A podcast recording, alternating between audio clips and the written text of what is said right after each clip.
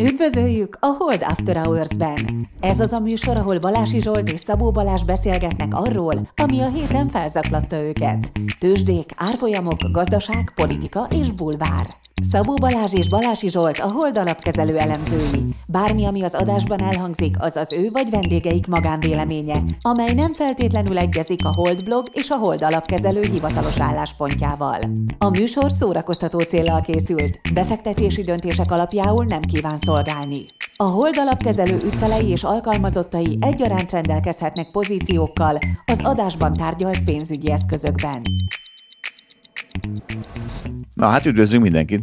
Jó reggelt, sziasztok! Kezdjük megint technikával, mert van Bruce Willisnek az új magyar női hangja, Penny, az agymenőkből, de van Bruce Willisnek az előző női magyar hangja, Noémi, aki filmesztéte is. A podcastünkből összerakott szintek már-már filmet a YouTube-on, úgyhogy ha valaki nem vezetés közben, meg gyúrás közben, meg úszás közben hallgat minket, de még annak is érdemes lehet ránézni, mert sokkal szórakoztatóbb, úgyhogy nagyon ki van dekorálva a podcast. És a csengő... régi vágyam, hogy úszás közben hallgassam, azt hogy kell csinálni? De ez már rég megvan. Hát ez már rég megvan. Hogy bedugom a fülembe a hallgatót, és akkor ráveszem az úszósok. Hát ez már, ez már... Nem megy bele a víz. Hát azért úsznak jobban az úszók most már sokkal, mert hold after úszra tudnak ma, hallgatni. Ma is tanultam valamit, szuper. Na igen, szóval azért úsznak már jobban a úszok, mert hold after hours és tudod, fölcsesszük őket, és akkor kurva életbe, és akkor beladok apai tanyait. Ezt én is szoktam érezni időnként, hogy tudom futás közben, meg nem is tudom, hol szoktam ezt, hogy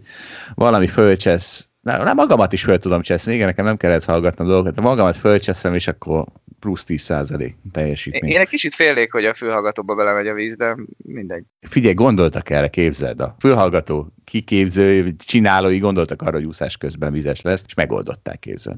Bíz a tudományban, tudod, mint a vakcinánál. Nem tudjuk, mi van benne. Most miben? A... Na figyelj, van egy másik, ez egy érdekes észrevétel volt, és tök csak ilyen nizét kapunk, ilyen tartalmat. Balázs, több, a hallgatók többet dolgoznak a podcast tartalmán, mint te, de mindegy csatornán várjuk ezeket. És elnézést, akitől nem kerül be, az van, hogy azért, mert nem, mit tudom én, nem olyan jó a téma, de van azért, hogy egyszerűen éjjel felejtem, annyi csatornán jön, hogy már csak ezt menedzselni, hogy a négy csatornából mindig berakjam oda, ahol aztán meg is találom. Hát nagy kihívások ez a podcast készítés. Na szóval, az jött, hogy valaki megnézte, és a múlt héten beszéltünk egy ilyen alapkezelői díjról, ahol van vagy 15-20 jelölt, nem? Balázs, mennyi van? De, de, körülbelül annyi. És ebből valaki, egy hallgató megnézte, hogy mindenki a Corvinuson vagy a jogelődjén végzett. Én is a Corvinuson végeztem. Valaki nálam is öregebb ezek szerint, ezt nem hiszem Ahogy el. De, hát de lehetséges. Azt hittem, az csak Szabó Laci. Hát és szerintem, aki 50 éves körül van, az, az ott is végezhetett, vagy még lehet, hogy oda járt részben. De mikor kezdted az egyetemen? 94 vagy, 94-ben. Hát akkor jól mondom kb. Na szóval, hogy mindenki ezen a Corvinuson végzett, kivéve egy, aki a PSF-en, és kivéve egy, akiről nem derül ki, de lehet, hogy ő is a Corvinuson végzett, csak már oda se írta. Ez a hát, signaling. Igen, ez a signaling. De egyébként szerintem egyre többen lesznek majd, akik külföldön végeztek, és úgy lesznek alapkezelők, mert, mert egyre több a lehetőség, és ez meg fog látszani előbb-utóbb. Ez egyre több. meg nálunk is.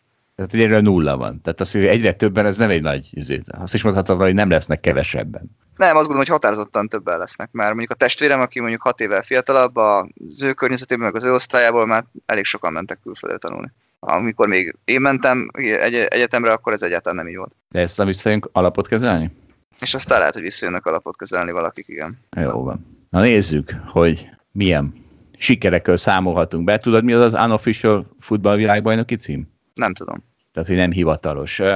Ezt utólag számolják, számolták ki. Az első mérkőzés valamikor a 19. század végén az első nemzetközi mérkőzés az Anglia és Skócia köz zajlott, és akkor Skócia nyert, és megkapta a visszamenőre nyilván ezt a nem hivatalos titulust, és azt mondták, hogy innentől kezdve mindig, aki megveri azt, aki a titulus, az megkapja. Mint a box világbajnoki cím. Na és ilyen nem hivatalos futballvilágbajnok már Magyarország is volt, méghozzá még a stadionprogram előtt, tessék, hát semmi értelme a stadionprogramnak, mert 2007 és 8-ban több hónapig Magyarország vitorolta ezt a címet, és aztán 2008. szeptemberi svéd 2-1-es verességgel veszett el, azt hiszem Ibrahimovics vette el ezt tőlünk, de hát ugye az, hogy ez majd egy kicsit ányalja a következő képet, amiről szó lesz.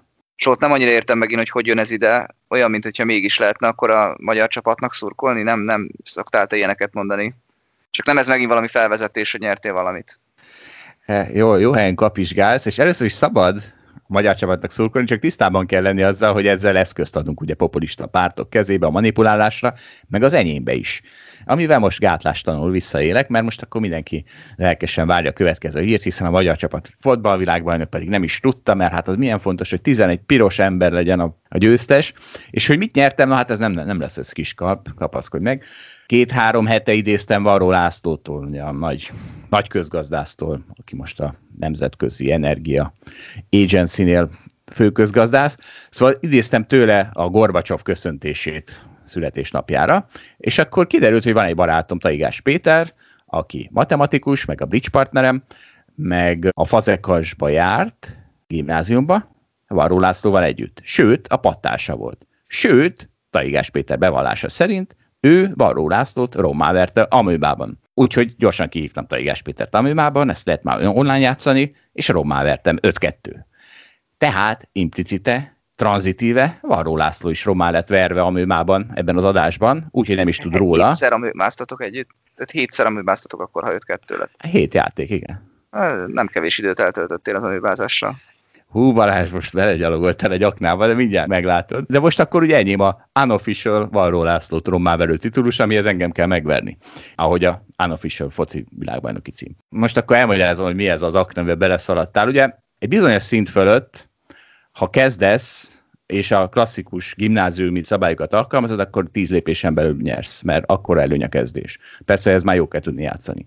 És egyszer voltam hivatalosan a versenyen, ott ezt úgy küszöböltek ki, hogy aki kezdett, az ugye a klasszikus nyerési módszere, hogy amikor egyik szed beraksz, akkor két hármasod lesz. Az a klasszikus nyerés. Így tilos nyerni a kezdőnek. Tehát még ha, ha ilyet rak, akkor ő veszített. Akkor előny a kezdés. Hogy tiltva van neki. Sőt, van a mostani hivatalos gótáblával játszanak kó kövekkel, nem tudom mi a neve, amiben ráadásul egy magyar folyamatosan a világbajnok. Szóval abban az a szabály, és ez nagyon jó, hogy a kezdő az fölrak három követ, két fehéret, meg egy feketét, és most a másik játékos választ, hogy melyik színnel szeretne lenni. Érted ezt? Értem.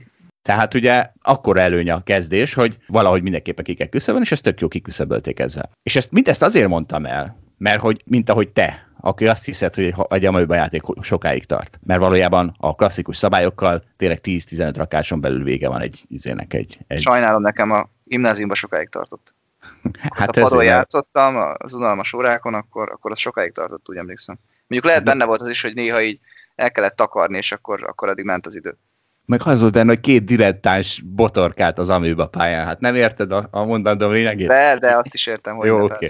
Tehát most akkor azok a hallgatók, akik hozzád hasonlóan nem tudják, hogy tíz lépésben nagyjából vége van egy amőba játéknak, azok most szimultán, implicite és verbálisan romá lettek verve amőbában. Remélem mindenki érti ezt a logikai feja amőba győzelmi sorozatomat. Van, mindenkit megvertél, minden 4000 hallgatónkat. Nem mindent, mert aki ezzel tisztában van, az, az akkor az én szintemen van, és akkor azzal még őt nem vertem rommá. Őt nem tudjuk, hogy rommá verem. Zsolt, akkor az egész adásban versenyezni fogunk, úgy látom?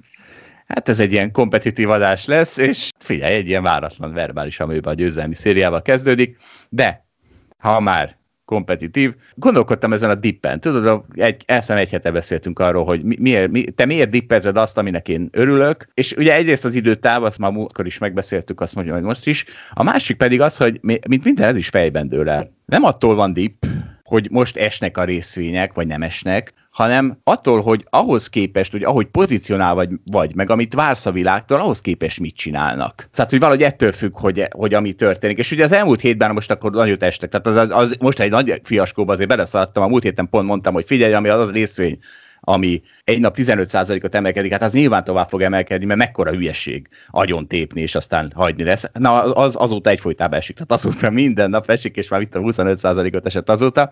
Szóval azért... Ha végre buktál, jó ezt látni. Igen, igen, csak hogy úgy alakultak a dolgok, hogy viszont el is kezdtem kiszállni ezekből a szarokból, úgyhogy alaposan lecsökkent a, az én részvénykitettségem is, mert úgy elkezdtek elromlani a csártok. Hát meg ilyeneket csinálnak. Hát ami 15%-ot emelkedik, azután 5 napig esik, az azért nem, az nem arra utal, hogy itt most még mindig befelé megyünk a bullban, legalábbis rövid távon, és hát most azért nagy bullrán után vagyunk, most egy kicsit én is megpihenek idegileg. És Ugye a másik az időtáv, amit függ, hogy egy ilyen esés, amit most például láttunk a tőzsdén, az fája vagy sem. Mert ugye annyit csökkentettem a részvénykitettségem, ahogy most viszont már az esésnek szurkolok. Tehát most már azt szeretném, hogy essenek, és olcsóbban mehessen vissza őket. Úgyhogy e- erre mondtam, hogy azért ez az, hogy valami esésnek, mert így akkor innentől közben megint nem esés van, hanem buying opportunity kialakulás van. Érted? A hozzá a mentalitás, ami eldönti, hogy mi a dip, meg nem. Igen, tehát nem összeomlást vársz, hiszen venni akarsz nem sokára. É, igen, És azt, gondol, igen. azt gondolom nem három hónap esés jelent, amit te vársz. Nem, az nem három hónap esést jelent. És Charlie Munger is egyébként, majd linkeljük a cikket, alablogon van fönn. Charlie Munger az 50%-os esésekről ez a címe, és e következőt mondta, azt hiszem a hosszú távú részvénybefektetés és a piacok szerves része, hogy egy részvénytulajdonos időnként fedezni látja a részvényeit. Valójában azt kell mondanom, hogy ha nem vagy hajlandó bölcsen tűrni, hogy évszázadonként két-háromszor fedeznek a piaci árak, akkor nem rendelkezel a részvénytulajdonlás legalapvetőbb képességével, és megérdemled a középszerű hozamokat azokhoz képest, akik képesek filozófikusan szemlélni ezeket a piaci ingadozásokat. Mit szólsz? Hát én ezzel egyetértek. Charlie Munger eldöntötte a vitánkat, hogy ne nyafogj, ne nyafogj dippeknél. Még nem Boldog. nyafogok, még nem esett akkor át, hogy nyafogjak, bár még a tegnapi nettó eszközértéke nincs meg az alapomnak, aztán nehogy meglepődjek, hogy mekkora esés volt. Egyébként azért az jó, ha az embernek van puskapora az 50% esés után, tehát ezt úgy kell elképzelni, hogy nem azt tartom természetesnek vagy jó dolognak, amikor az ember teljes 100% longban ül, és akkor utána lemegy 50%-ot, az nem jó érzés. Igen, ezt Charlie Munger is így gondolta, de nekik mindig van puskaporuk. Ugye Charlie Munger az Warren Buffett jobb keze. Na szóval ezt megint egy hallgatótól kaptuk, köszönjük szépen. Ezt meg nem tudom, valamikor ezt az anekdotát a két afrikai cipőkereskedősről idéztem, és jött egy komment, hogy hát bizony erről a két afrikai cipőkereskedésről Tamkó Sirató Károly Rejtély című verse is szól, és csak az utolsó verszakát olvasom föl, ugye melyiknek lesz igaza a két cipőkereskedésből, hogy óriási lehetőség van abban, hogy Afrikában még senki nem hord cipőt, vagy az azt jelenti kudarcra van ítélve, mert hiszen nem lehet eladni egyet se. Na és akkor az utolsó bekezdés Tankó Sirató Károlytól, melyiküknek lesz igaza? Rejtély. Nem dönti el érvésvita, majd eldönti a rejtély oldó, az idő maga. Hát és azt hiszem, a mi összes dilemmánkra is a idő maga lesz a válasz. Lesz infláció, nem lesz infláció, mm, esés van, emelkedés van. Tamkos Sirató Ennyi. Gároly, benne egy Charlie Munger veszett el. Volt egy másik kérdés, ezt csak azért teszem föl, vagy azért mondom el, mert nagyon egyszerű rá válaszolni. Van egy ilyen elektromos autógyártó, vagy mi a túró, Plug Power, akik egyszer csak közölték, hogy hát sajnos eddig a könyvekben teljesen hülye számok voltak, és akkor majd, akkor majd jelentkezünk a jó számokkal visszamenőleg, és akkor a kérdés az a hallgatónak, hogy ilyenkor mit csinál az ember, kiáll egy iskolát, kiszámolja a modelleket, és közlik, hogy ja, át kell számolni az egészet, és hát két válaszom van. Egyrészt megszívja az alapkezelő is. Tehát ugye az Enron botrányt, ezt rengeteg alapkezelő megszívta. Másrészt, mint a hold alapkezelő úgy gondoljuk, hogy pont ez a dolgunk, hogy azért nézzünk át borzalmasan egy céget, hogy azokat a cégeket, ahol ilyesmi kiderül, mert ezeknek van azért jele, tehát amikor hogyan nyilatkozik a CEO, például, hogy Nikolának hívják-e a céget, csak azért, hogy a Teslára hajazzon, szóval, hogy az ilyeneket ki lehet szűrni, vagy meg lehet próbálni minél nagyobb részben kiszűrni, persze azért mi is belefutunk néha ilyenbe, csak nagyon-nagyon ritkán. Ha már szélhámosok, akkor szerintem menjünk át a hét legfontosabb hírére, Törökországra. Úgy tűnik, Menjünk. hogy ott az elnök a szélhámos, és tromba dönti a gazdaságot egy-két pillanat alatt. Most szerda reggel vesszük fel az adást, és hétvégi hír volt, hogy Erdogán kirúgta a jegybank elnököt. Ami azért volt fontos, amiről egyébként két-három héttel ezelőtti adásban is beszéltünk, hogy ez a jegybank elnök volt az, aki nagyon hitelesen emelte a kamatokat, kiállt amellett, hogy az inflációt le kell törni Törökországban, és úgy tűnt, hogy egy hosszú távú szemlélettel közelít a gazdaságpolitikához. És egyébként múlt héten kamatot emelt, ezek szerint úgy tűnik Erdogán meg nagy meglepetésére, amit Erdogán nem szeretett volna, és kirúgta a jegybank elnököt, azt állítva, hogy egyébként a magas kamatok magas inflációt okoznak, ellentmondva ezzel egy ilyen alapvető közgazdasági összefüggésnek. Na de ami izgalmas, ami a tőzsdén történik ilyenkor, vasárnap éjszaka kinyitnak a devizakereskedések, és akkor már lehetett látni, hogy a lira, ami nem tudom, talán ilyen 7,3 lirát kellett adni egy dollárért, az felszaladt valami 8,4-re, aztán másnap reggel ez kicsit visszajött, de a tőzsde meg kiakadt, ez azt jelenti, hogy minden eset pillanatok alatt 5-7, aztán 10%-ot, amikor a szabályozás engedte, és 10%-on megállt minden esés, nem azért, mint hogyha a piac megunta volna azt, hogy éppen elad, hanem azért, mert egyszerűen a szabályozás nem engedi, hogy ilyenkor lejjebb essenek az árfolyamok. De ilyenkor nincsen semmi gond, kinyit másnap a tőzsde, és tovább esnek a dolgok, és hát ez így történt kedden reggel. Aztán azóta van egy kis megnyugvás, tehát a kedd reggeli nagy esésből azért valamennyire visszajöttek a, a papírok, és akkor ma már egy nagyon kis emelkedés is van a, a dologban. Hát mindenki azt találgatja, hogy mennyire őrült meg Erdogán, nagyon leegyszerűsítve. De szerintem ez hülyeség. Hát a, a, tehát, sőt, pont, hogy ez inkább egy kicsit szerint, én, én nekem a rációról tanúskodik. Én ezt nem tudom elképzelni, hogy ez a háta mögött történt ez a dolog. Úgyhogy az történt, hogy bemondtam Erdogánának a csávnak, figyelj, te még nyom föl a kamatokat, és akkor utána kirúgunk, és úgy csinálunk, mint a izé. Úgy csinálunk, mint 2011-ben Magyarországon az IMF-fel kapcsolatban, amikor baj volt, akkor úgy csináltunk, mint a behívnánk őket, amikor nem volt baj, akkor meg izé, nagy mellényel küldtük elő épp, éppen őket. Tehát ez a színjáték megy, ami Erdogán is csinál, én még okosnak is mondanám, pláne amíg közben trédelnek is keményen, török lírában, helyre téve a, mit tudom mit, a török költségvetési hiány. Szóval én ezt nem tudom elképzelni, hogy ez ne egy tudatos izé lenne egyébként, és azért nem tudom elképzelni, ha ez így lenne, hogy azt mondták, hogy úristen, ez a gerilla jegybankelnök megemelte a kamatokat, hát akkor amikor hétfőn jött az új jegybankelnök, akkor már rég visszacsökkenthette volna. Tehát nyilván nem ez tehát Képzeld, bármekkora diktatúra, ott is meg kell várni a kamadöntő ülést, hogy ezt meg tudja tenni. Rendkívüli.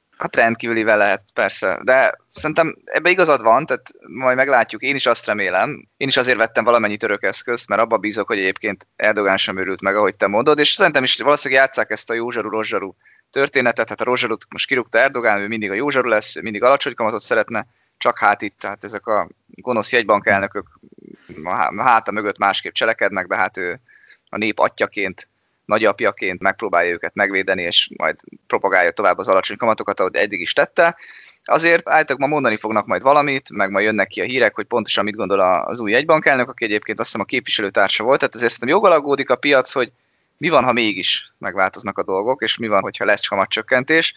Hát most azért mindenki tűkönülve nézi, bármilyen bejelentés, ez nagyon nagyot fordíthat a, a török részvénypiacon, meg a livra árfolyamán.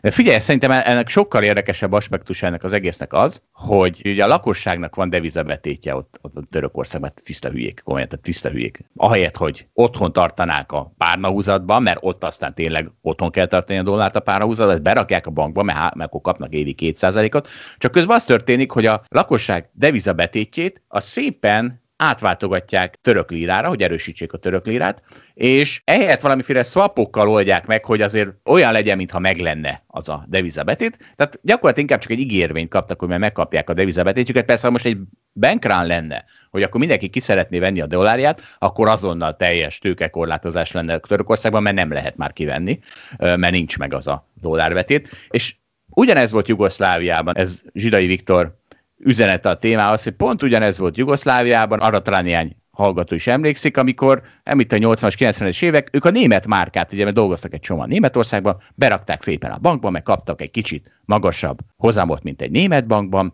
a jugoszláv bankban, csak hát az történt, hogy az állam rátette a kezét, mert szüksége volt a devizára, és kaptak egy ígérvényt, hogy egy kötvényt helyette, hogy majd dinárban a hivatalos árfolyamon visszakapják három év múlva ennek az ellenértékét. Hát visszakapták, csak addigra a dinár már fele annyit ért, mint három évvel korábban, úgyhogy szépen kilettek fosztva, és ezeknek találták ki a bitcoint. Hát ezek a törököknek találták ki a bitcoint, a, nem elég, hogy nem tudja rátenni magát a rohadt Erdogán, meg a rohadt állam a devizabetétjükre, de még ráadásul meg is tízszereződött volna azóta. Hát, Kicsit volatilis lett volna így pénznek, nem? De most ezt a nem ne nyissuk ki újra. Hát én nem tudom.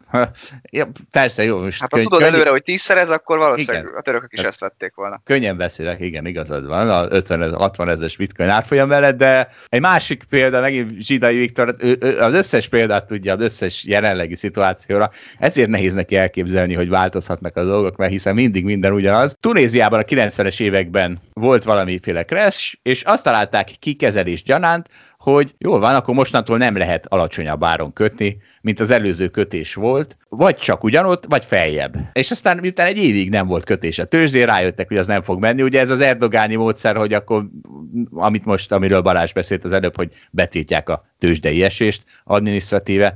Hát, az a baj, tényleg, hogy ezek a illiberális marhák, akár Venezuela, akár Argentina, akár Törökország, azt hiszik, hogy a, a gazdaságot azt úgy kell kezelni, hogy betiltjuk azt, ami nem tetszik. Zsolt, van még egy érdekes aspektus a dolognak, ami talán a legizgalmasabb, hogy az Erdogán miért gondolja azt egyébként, hogy a magas kamatok azok magas inflációhoz vezetnek. Ugye ezzel elmondom a közgazdaságtani összefüggés, az röviden annyi, hogy ha magas kamatok vannak, akkor az lassítja a gazdaságot, az emberek nem fognak hitelt felvenni, mert drága, nem fognak vállalkozni, nem pörög be a gazdaság, és akkor végülis nem lesz infláció sem. A másik irányba pedig az a helyzet, hogy Erdogán úgy érvel, hogy ő egyébként állítólag dolgozott, vagy működtetett valami élelmiszerláncot, ahol, és Törökországban általában magas volt az infláció, magasak voltak a kamatok, és ő úgy élte meg, hogyha magasak a kamatok, akkor a szállítóknak többet kell fizetni, mert Törökországban nem úgy van, mint most Európában, hanem ott még ma is az van, hogy a szállítóknak fizetni kell, ha nekik tartozol több időre, mert nem nullák meg 1%-ok kamatok, tehát, tehát ott ezt muszáj megfizetned, amikor valahol egy országban 12% infláció van, és akkor azt érezte, hogy hát amikor magas a kamat, akkor azt be kell építeni az árakba, és akkor felmennek az élelmiszerárak. Tehát nagyon egyszerű összefüggés, magas kamat, magas élelmiszerárak. És egyébként lehet, hogy ez a logika nem is hülyeség a, ebben a kontextusban, vagy ebben a konkrét példán. Hát ugye a közgazdaságtan, amit leírnak a tankönyvekben, már pedig ez már egy ilyen állítás, ami, ami ugye a magas kamat az alacsony inflációhoz vezet. Előbb-utóbb az szerintem azért is van, azért is írják le a tankönyvekben, mert ezt már kitapasztalták, tehát van rá sok empirikus adat, letesztelték ezt a dolgot. Hát lehet, hogy Erdogánnak van személyes tapasztalata, de én azt gondolom, hogy meg lehet bízni ebben a, ebben a közgazdaságtani összefüggésben hosszú távon, talán még Törökországban is.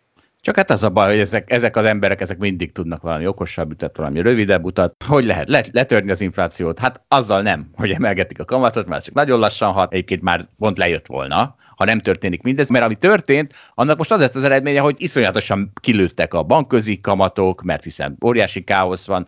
Hát, na mindegy. Nem fog, azt fogják, ezek mindig azt fogják hinni, hogy, hogy van egy egyszerű megoldás.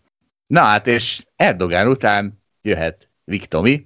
Ugyanis, kedves hallgatók, akkor most meghívtuk a adásunkba az egyik privát bankárunkat, mondjuk így az egyik közepesen Jó. régi privát bankárunkat, Viktor Tamás Mátét, akit amúgy Viktominak szoktunk hívni a cégben, úgyhogy itt is Viktominak fogjuk hívni. Na, szia Tomi! Szervusztok, urak! Ja. Nagyon szépen köszönöm, hogy meghívtatok és egyébként kezdésnek szeretnék gratulálni, ha megengeditek, mert megtapasztaltam, hogy influencerek vagytok. Egy tőzsdeversenyen zsűriztem két héttel ezelőtt, egykori szakkollégiumom versenyén, itt zárójelben megjegyezném, hogy Zsolt téged képbe hozzalak, hogy Balázs a Rajk László szakkollégiumot vezette a Corvinuson, ami a szakkoliknak az ős atya, a alapító, mozgalomindító kolesz. Én a Heller Farkas szakkollégiumnak voltam az elnöke, ami a pénzügyes szakkoli. Na és az ő tőzsdeversenyükön zsűriztem, ahol az egyik diák rendszeresen a Must Egon nevet használta Elon Muskra. T. Rolandról van szó. Egyébként nyilván nem mondom ki az egész nevét, mert azt nem tudom, hogy szabad egy ilyen műsorban. Na de hát ez egyértelmű, hogy Zsolt a te hatásod, mert ezt te kezdted terjeszteni, úgyhogy gratulálok már, már az egyetemi nyelvezetben megjelenik Mustegon. Nagyon örülök, köszönöm szépen. Hát, hát igen, azt a feleségemnek is el fogom mondani. Igen, látod, látod Zsolt, meghívtunk egy privát bankárt, és egyből jó kedve derültünk. Gratulációkat. Ja, nagyon, nagyon örülök. Amúgy jó sztoriaim vannak a tőzsdeversenyről is, ha majd érdekel titeket, a befektetésekről beszélgetünk. Mi befektetnek a mai 20 évesek? Na figyelj, arról érdekel minket, hogy 2008-9-ben mi történt veled, mert ez egy óriási sztori. Ja, hát akkor kerültem ide, ugye 2008-ban a Hold csoportba, vagy akkor még Concord csoportba, de hát ott annyi volt talán, ami, ami érdekes lehet, ugye, hogy én bekerültem szeptemberbe, pár héttel később összeomlott a világ.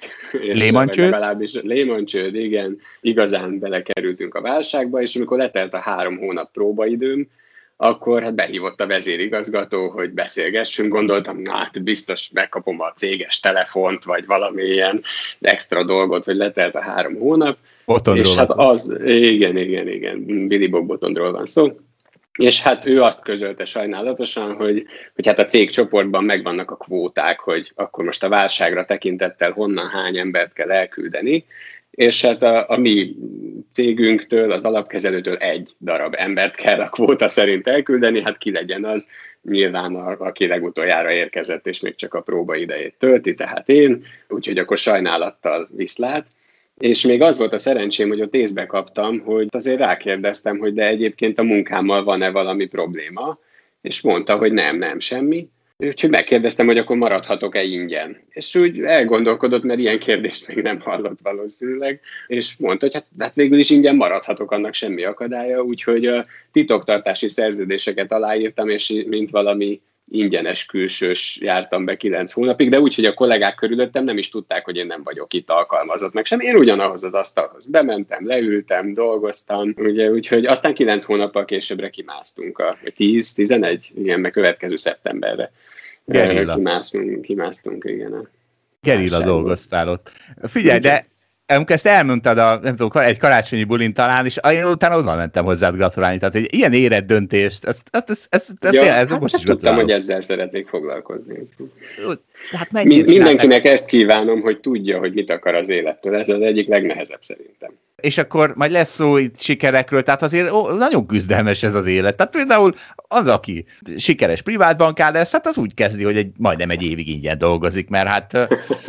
azért nem mindig kezdik így szerintem, de egyébként ha hasonló Árpa Attilának a sztoria a médiában, azt nem tudom, tudjátok-e, de ő, ő úgy ment be annak idején, amikor elindultak a kereskedelmi tévék, azt hiszem ő RTL klubnál kezdett, és vagy TV2-nél, nem vagyok benne biztos, de hogy ő úgy ment be, hogy nem volt ott állásban, csak volt valami ismerőse, és így elkezdett bejárni, meg befoglalt egy asztalt magának azonnal, és aztán előbb-utóbb tök természetes volt, hogy ott van. Hát ezek a hőskorszakok, nem? Egy kicsit úgy érzem. Tehát vagy a Goldman Sachsban nehéz így besétálni, hogy akkor kitúrsz magadnak egy asztalon, egy Hát nem is volt asztalon, mert ilyen kartondobozokra tudtam letenni egy laptopot. Na, de figyelj! Igazi, igazi value befektetés volt, elismerjük. Ja, köszönöm. Figyelj, hát most ugye a, a vírussal azért van elég sok probléma. Tehát most ez a Darkest Hour, azt hiszem, ezt nyugodtan elmondhatjuk itt Magyarországon, de hát igen, igen. még a világon is talán. De el fog múlni, tehát, tehát, tehát szezonalitás, oltások, nyájimmunitás, tehát meg ugye a lezárás, tehát ez biztos, hogy el fog múlni, mert napokon belül elkezdenek elmúlni ezek a rohadt számok. Nehéz elképzelni, pláne, hogyha az ember egészségügy is ismerőssel beszél, nem hisz neki, de, de mind, tehát a világban mindig voltak a legrosszabb helyek, és mindig kimásztak belőle, belőle, hát most Magyarország a legrosszabb hely. És figyelj, mindig szeretnék így a vírus pozitívan nyilatkozni, mert, és nem könnyű, de neked pont van egy pozitív hm, sztori. Igen, nekem minden értelemben pozitív, mert ugye a 9 éves kisfiam lett egy hónappal ezelőtt COVID pozitív, és ez egy nagyon érdekes helyzet, nem tudom, hogy hány családban jön elő ilyen nyilvánvalóan, hogy mi mindannyian teszteltünk egy rokon miatt, és kiderült egyértelműen, hogy a kölyök elkapta, mi viszont nem, mondjuk mi nem is találkoztunk közvetlenül azzal a rokonnal, és ez egy elég érdekes helyzet, amikor úgy éltek egy házban összezárva hetekig, hogy tudjátok, hogy a kilenc éves az a COVID pozitív, de mindenki más az tiszta ilyen szempontból.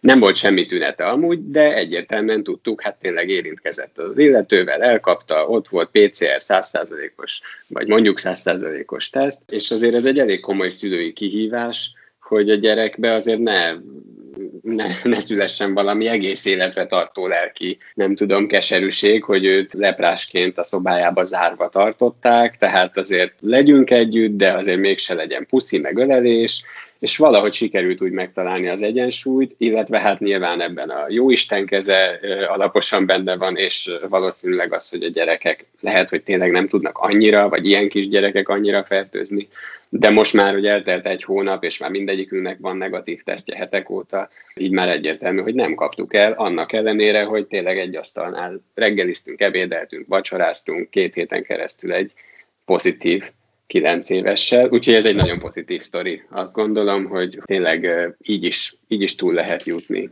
ezen.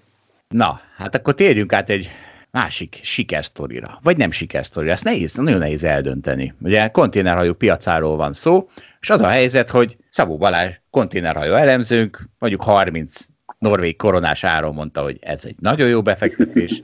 Ebből Sok a 30... évet? 43. 43-os, hogy ez egy nagyon jó befektetés. A 43 koronából lett három korona, vagy nem tudom, mi lett a legalja hat, végül. Hat.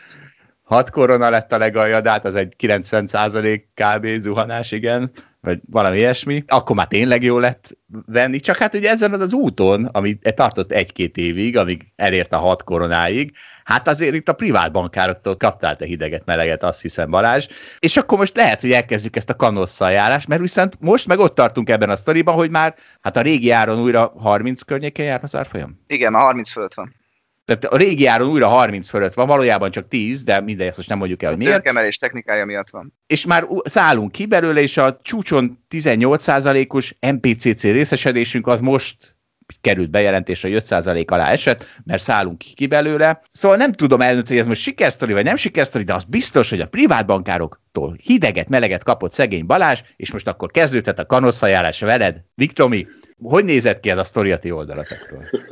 Jó, hát akkor először is természetesen elnézést kérek Balástól, hogyha bármelyik kollégám is valamiért nagyon számonkérő lett volna. Én egyébként nem, nem láttam, nem tapasztaltam, amikor, amikor igazán esetleg bárki számon kérte volna rajta ezt, ahogy a 40x-ről, bár én már emlékszem arra is, hogy 50-60 a sárfolyam körül erről nagyon pozitív prezentációkat láthattunk erről a cégről, de hogy amikor onnan leesett egyébként mondjuk 6-ra az árfolyam, de tehát azért először azt el kell mondanom, hogy nyilván mi ugye személyesen ismerjük azokat az embereket, akiknek a pénze ebben van, ezek a befektetők, vagyonos magyar magánszemélyek, ezek jó barátaink és évtizedes ismerőseink, tehát azért ez egy elég komoly felelősség és, és teher. Tehát én tudom, hogy a nem tudom, XY Tóth Eugén egyébként végigjárta a sulit, jól kiárta az egyetemet, utána bekerült a 80-as években a nem tudom melyik állami vállalathoz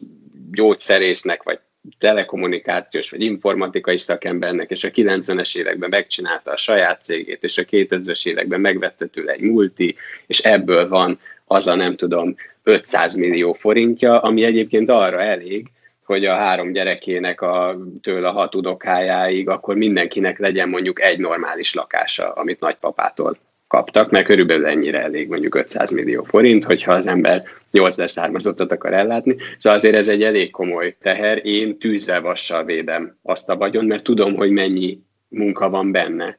Ugye nyilván egy portfóliókezelő nem ismeri személyesen ezt a Tóth Eugén urat, bácsit, nem tudom, hogy nevezzük, akinek az élete ez a vagyon.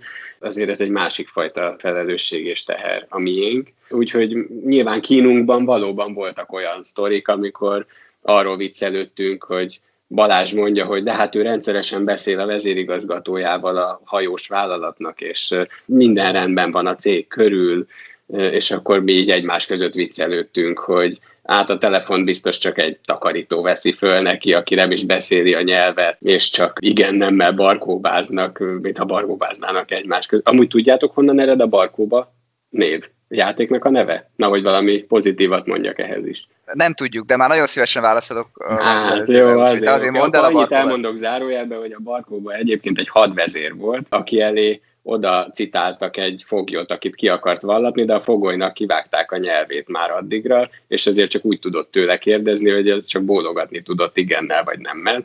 Úgyhogy ha a gyerekeitekkel barkóbát játszatok, egyszer gondoljatok erre, hogy ezt egy kivágott nyelvű hadifogoly tiszteletére teszitek minden esetre. Tehát ez, ez volt a mi oldalunkról a történet, de hát ez a, ez a mi munkánk, hogy ezt, ezt kezeljük, ezt a fajta felelősséget. És elnézést Balázs, hogyha rajtad számunk érte bárki. Na, én ezt teljesen másképp láttam, hogy elnézést kell ezért kérni, úgy általában véve, és nem csak a privát bankárokra, hanem úgy a nagyvilágra mondom.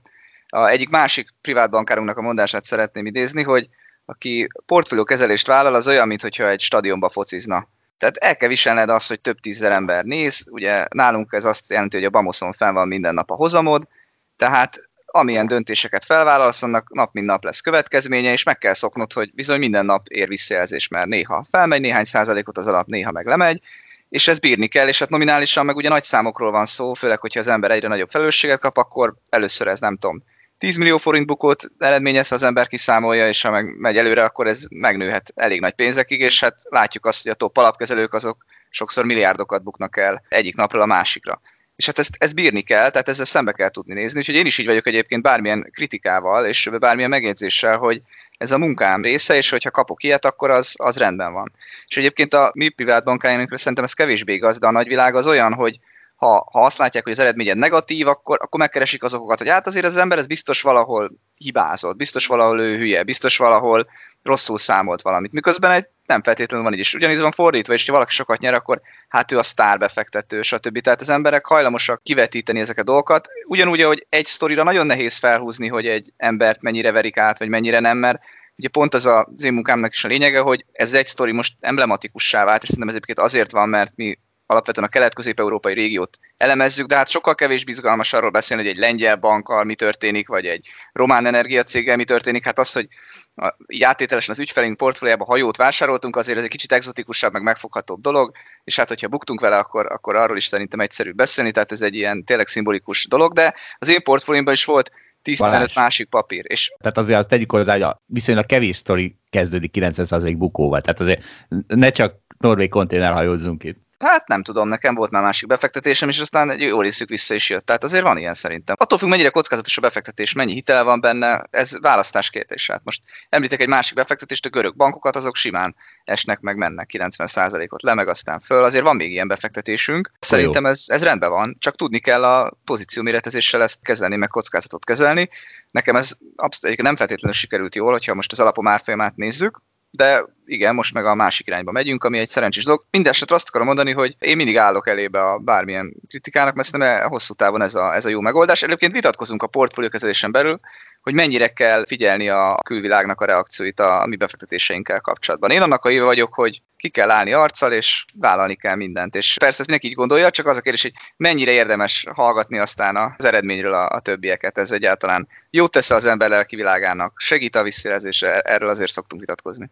Térjünk oda, hogy most ti riogatjátok, és nem tetom, a népet az inflációval, és akkor hívnak az ismerősök, hogy jaj, mit csináljanak inflációba, jaj, gyengül a forint, mit csináljanak forint gyengülésbe. Téged mivel hívogatnak az ügyfelek? Mik a nagy kérdések? Ugye van, van mondjuk egy aktuális, ami szerintem érdekes beszédtéma, és egy örök nagy kérdés. Az aktuális, ez a likvid eszközömet, likvid pénzemet, ami tényleg akármikor kellhet, hogy nem tudom, mert jön egy jó vállalatfelvásárlás, egy jó ingatlan lehetőség, a szomszédtelek, nem tudom. De azt mégis akkor most mibe tegyem? Euróba tegyem, vagy tegyem be a MÁ pluszba, de forintban? Ugye ez az egyik nagy kérdés. A másik egyébként ez a mennyit tegyek félre, hogy többé ne kelljen dolgoznom típusú kérdés de mind a kettőre nekem megvan a bűvös számom amúgy, amit, amit mondani tudok. Az euró vagy MÁ plusz kérdésre a bűvös számom 408. Ezt, ezt ki kell fejtened. Egyrészt nem, nem, nem értjük de, teljesen, igen. Igen, és még egy kérdés, ez miért pont EU? Tehát miért nem lehet az dollár, meg svájci frank is? Hát azért, a, azért az euró a jellemző, mert hogy ez az, ami, amihez Magyarország gazdaságilag is kötődik, meg a költéseink. Tehát, hogyha valaki belvárosi ingatlant akar, ha valaki autót akar behozni magának, ugye nyilván egy külföldi autógyártótól, ott általában euró határozza meg azt, hogy, vagy hát ha utazol, nem tudom, külföldre ott is, szóval meg nyilván sokan reménykednek, hogy előbb-utóbb euró lesz Magyarországon, valami világpénzhez fogunk tartozni, annak a stabilitásával. Tehát azért mondanám, hogy itt a talán mostanában ugye amiatt is, hogy az euró nagyon fölértékelődik a forinthoz képest, az elmúlt egy évet nézve, ugye nyilván ez a, ez a népszerű alternatíva, ha úgy tetszik, a MÁ plusz mellett. És azért 408 a bűvös szám egyébként, mert amikor elindult az első MÁ plusz sorozat, ez 2019. június 11-e, akkor 320 egész valami volt az euróforint keresztárfolyam. Tehát ha valakinek ebből a két alternatívából kellett választania, hogy most akkor eurókest tartok, tegyük fel, hogy nulla kamaton tarthatja, mert azért a magyar ember szerintem nem veszi meg a negatív kamatú eurós állampapírt, a pozitív kamatú meg mondjuk nem likvid. Tegyük fel, hogy nullán tarthatja az euróját, ez az alternatívája a forintos MÁ plusznak. A 408 lesz a döntő árfolyam a MÁ plusz lejáratakor, mert hogyha felszorozzuk a 320-at azzal a 27 százalék, 27,35 százalék hozammal, amit a MÁ plusz hoz.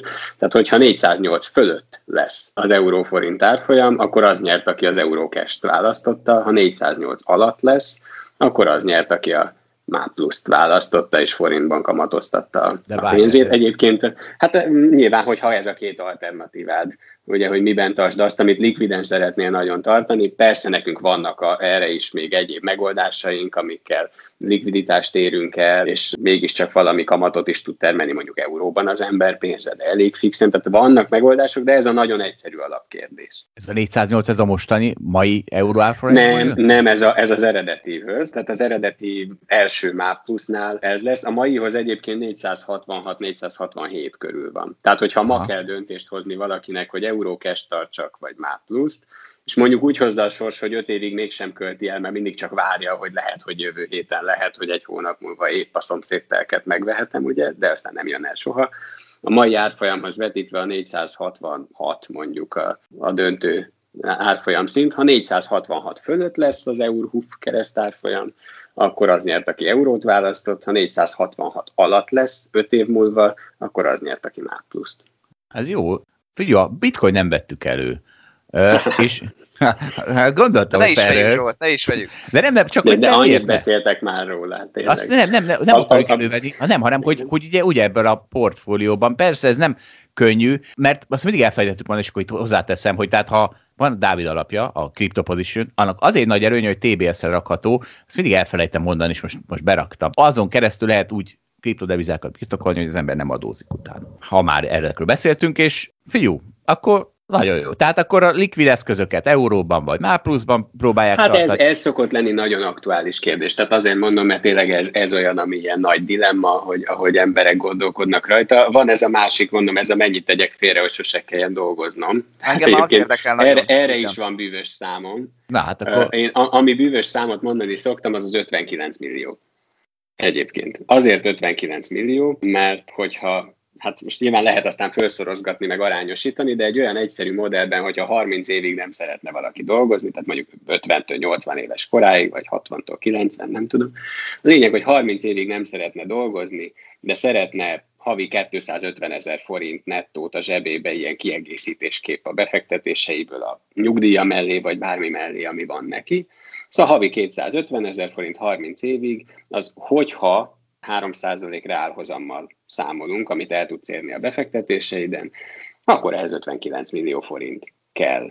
Viszont azt fontos látni, tehát ez egyébként reál 250 ezer, tehát ott is nyilván inflációval növelten mondom, ugye, és a befektetés is ezt mindent inflációval korrigálva, számolva, ennyi, tehát 30 évig jöhet a havi 250 ezer forint, ezzel a szerintem, szerintem normális, reális 3% reálhozammal infláció fölött volt, amikor az infláció követő állampapírok önmagukba ugye megadtak ennyit. Ez az 59 millió. Itt a dologban az érdekes buktató az az, hogy ilyenkor jön a válaszkérdés, hogy de ugye a tőkém nem sérül. Ugye? De sérül, mert az 59 millió úgy jön ki, hogyha föl is éled a tőkédet a 30 év alatt. Ugye, hogyha nem szeretnéd, hogy a tőkét sérüljön, akkor ez 100 millió. Tehát azért lényegesen nagy a különbség és ennek kapcsán én annyi tanácsot tudnék, vagy kiegészítő gondolatot megjegyezni, hogy azért él az emberekben ez a tőkém ne sérüljön semmiképp sem gondolat, de hát ha belegondolunk, azért valószínű, hogy 80 éves korában egyébként nem akar annyi mindenre költeni. Mondjuk tipikusan a magyar ember, akinek az egészségügye ingyenes. Tehát az amerikai az oké, okay, hogy iszonyatos pénzt elkölt, mert neki nagyon drága lesz az egészségügye, meg a floridai folyamatos tornázós, sportolós, nem tudom, színházba járós élete, de mondjuk a, az európai idős, aki egy csomó mindent kap az államtól eközben, állami nyugdíjat, meg állami egészségügyet, ő nem, nem akarja elkölteni azt a mennyiségű pénzt, most lehet, hogy 250 ezeret akar, de azt a mennyiségűt nem akarja, amit egyébként 50 évesen költött valószínűleg. Szóval nem, nem fog igazából elfogyni, még ha az ember úgy számol, hogy ha így folytatom az életformámat 90 éves koromig, akkor elfogy, de nem fogja úgyse. Igen, mert hát még biztos szín... nehéz lehet 75 évesen, hogy hú, már mindjárt fogy, mi történik, ha tovább élek, mint Igen, az durva. 80 éves kor, és Igen, akkor még látod, hát... hogy fogy is, meg már idősödöm, és hát nem, nem lehet könnyű, de nagyon racionális vagy, és ez jó így szerintem, hogy mondod. Hát még annyi bölcs mondás van egyébként, amit szerintem érdemes megjegyezni itt. Ugye ez a mennyit hagyjon hátra mégis az ember a gyerekekre, vagy mennyit adjon a gyerekeknek, az ugye igazán gazdagoknál szokott nagyon kényes kérdés lenni, tehát a, a nagyon milliárdos ügyfeleknél. Ott nekem nagyon tetszik az, amit egyszer hallottam, hogy, hogy annyit adjál, hogy bármit megtehessenek, de annyit ne adj, hogy semmit ne kelljen tenniük. És várjál, tehát, a, a, tehát azt mondod, hogy akinek mondjuk 500 milliója van, az nem nagyon akar a gyerekeinek adni, mert ez tök okos. Tehát én szerintem ja, is ez tiszta hát... hülyeség, hogy a, annak rendezem be a saját életemet, hogy a gyerekeimnek legyen jó. Hát igazából én is megteremtettem magamnak, a gyerekeim is megfogják. Elhiszem, hogy a milliárdos az már ezen gondolkozik, de akkor ki gondolkozik ezen? Vagy hogy van ez? Jó, hát szerintem ez azért az átlag hallgatónak, meg nekünk, akik itt beszélgetünk, ez nem problémánk, de nyilván én, én mondjuk sokszor találkozom ilyen problémával, hogy, hogy mennyire és hogyan érje el azt valaki, aki mondjuk tényleg annyi pénzt keresett meg, hogy leszármazottainak nem kell dolgoznia, ha nem akarnak kvázi, de mégiscsak motiválja őket ugye az életre. De hát ez egy, ezért a teherér, vagy ezért a dilemmáért egyikünk se fogja nagyon sajnálni a milliárdosokat, pedig amúgy komoly kérdés, és vannak egész szélsőséges megoldások, de hát szerintem örökösödésről majd egyszer nem, legközelebb nem beszélünk nagyon sokat, mert itt tényleg olyan is van, aki ki van borulva, hogy a gyereke Ferrari-val rohangál, rózsadombi medencés villája van, és miért nem csinál semmit, és nem dolgozik semmit, ugye? Tehát ez az egyik szélsőség, meg van a másik szélsőség, aki annyira nem adott semmit a gyerekének annak ellenére, hogy milliárdos, hogy a gyerek békésen, boldogan titkárnőként él, de soha nem tapasztalta meg azt, hogy egyébként milyen lenne, nem hogy milliárdokkal, de akár 100 millió forinttal rendelkezni. Tehát ez meg a másik szélsőség, amikor egyáltalán nem, nem edukálja a gyereket ebbe a vagyon, vagyonos életbe. Nekem is lenne egy kérdésem, ami nagyon egyszerű és nagyon bonyolult egyszerre. Ezek a gazdag emberek, akikkel tartod a kapcsolatot, milyen hozammal elégedettek úgy általában? Jaj, hát ez, ez nagyon-nagyon embere válogatja, úgyhogy ebben nem szeretnék általánosítani. Hát nagyon függ a körülményektől. Hát az ember a saját pszichéjének áldozata. Tehát amikor minden szárnyal, akkor nyilván egész más hozammal elégedettek az emberek, mint amikor minden összeomlik. Úgyhogy ebben nem, nem szeretnék konkrét számot mondani, mert tényleg, tényleg nagyon érthető. nincs. Nagyon érthető. nincsen konkrét szám. Rossz volt a kérdés, Balázs. Hát sajnálom. Kérdezünk hát. egy jót. Megpróbálok javítani a rossz kérdéseden. Figyelj, Tomi, arról tudsz-e nekünk valamit mondani, hogy mivel ügyeskednek mostanában a gazdagok? Szerintem ez sok mindenkit érdekel.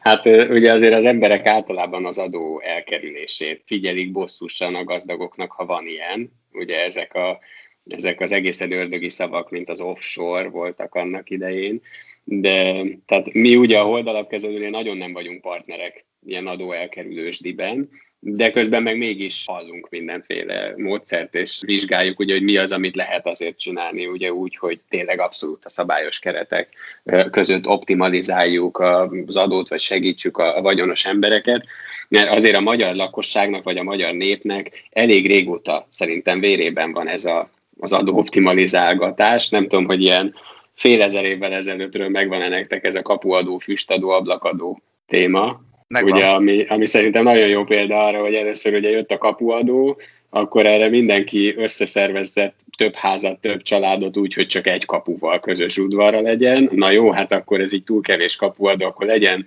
legyen füstadó, hogy kéményenként adóztatunk. Na erre elkezdték összeépíteni ilyen ikerházszerűen ugye a házaikat a magyarok, hogy akkor közös kémény legyen akkor erre kitaláltak, hogy jó, akkor legyen ablakadó, ugye? Tehát, mert hogy azért az ablakot csak nem tudják összenyitni az emberek, szóval ez tényleg, ez nagyon sok évszázada velünk van, ez az adó elkerülés, adó optimalizálás, és annyiban igazat adok a magyar embereknek, hogy azért időnként tényleg egész brutális az elvonás. Tehát én például amerikaiaknak, amikor mondtam valaha, hogy több mint 50%-ot veszel a magyar állam egy embernek a fizetéséből, ugye valamiféle járulékokként, adóként, mert egyébként amikor én először voltam, három, háromszor volt szerencsém amerikai egyetemekre járni ilyen pár hónapig, és legelőször ez 2007-ben volt, hát akkor még, akkor még több sávos adókulcs volt Magyarországon, ugye nem ez, a, nem ez az egy kulcsos adó, és ott tényleg egy átlagos budapesti irodistánál 51% volt az, amit elvont a magyar állam abból a pénzből, amiben a munkaadónak került. Tehát ha 100 forintba került egy munka, munkaadónak a dolgozó, akkor abból 51 ment az állam, az 49 az ő zsebébe. Ezt az amerikaiak nem hitték el nekem. Tehát a tanár az órán azt mondta, hogy hogy hát én itt kis 22 évesként, vagy 23 évesként, nem tudom, én nem ismerem még az otthoni adórendszert, biztos tévedek.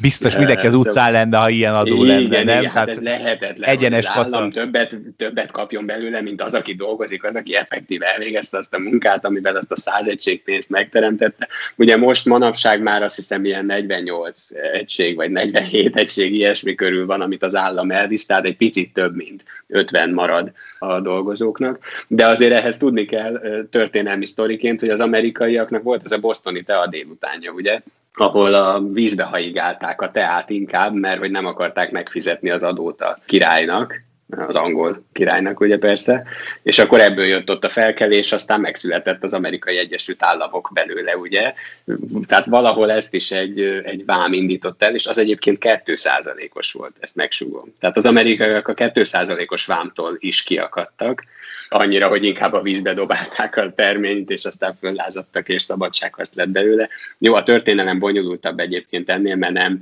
nem csak így a kétszázalékos vámon akadtak ki, meg a, tehát a történelem, vagy ez a történet nem annyira egyszerű, de úgy összehasonlításnak jó. Szóval nem csoda, hogy a magyarok jöttek ezekkel az offshore-okkal, főleg a vagyonosak, pláne amikor mondjuk még 25% volt az osztalékadó, de azt gondolom, hogy a mai világban már nem a tehát már nem kéne ilyen adóval ügyeskedni, mert ez a 15 százalék ez rendkívül baráti. Tehát ilyet a világban alig találunk, hogy 15 százalékos mondjuk osztalékadó legyen, meg személyi jövedelemadó legyen. Úgyhogy ez az offshore, ez, ez eléggé idejét múlt szerintem, és tényleg nagyon összehúzhatja a szemöldökét mindenki, aki olyanról hall, hogy valaki manapság offsorozik, mert az nem egy ilyen nem egy olyan dolog, mint amikor nem kérjük el a, nem tudom, számlát a vízszerelőtől. Ugye régen volt ez, ma már ilyen sincs.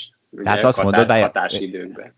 Tehát azt mondod, hogy nem, nem az van mögötte, hogy kicsit adott optimalizáljon, hanem valami egészen más van mögötte. Tehát hát, igen, tehát, hát annyi, hogy az offshorozás, tehát ez, hogy mondjuk a 15% helyett nullára vinni, hát a 15 is olyan kevés, ugye? Tehát, hogy az már tényleg annyira etikátlan dolog szerintem. Tehát ennyit igenis a, adjunk oda azért, hogy itt legyen működő nem tudom, oktatás, egészségügy, rendőrség, bármi, stadionprogram, igen, igen.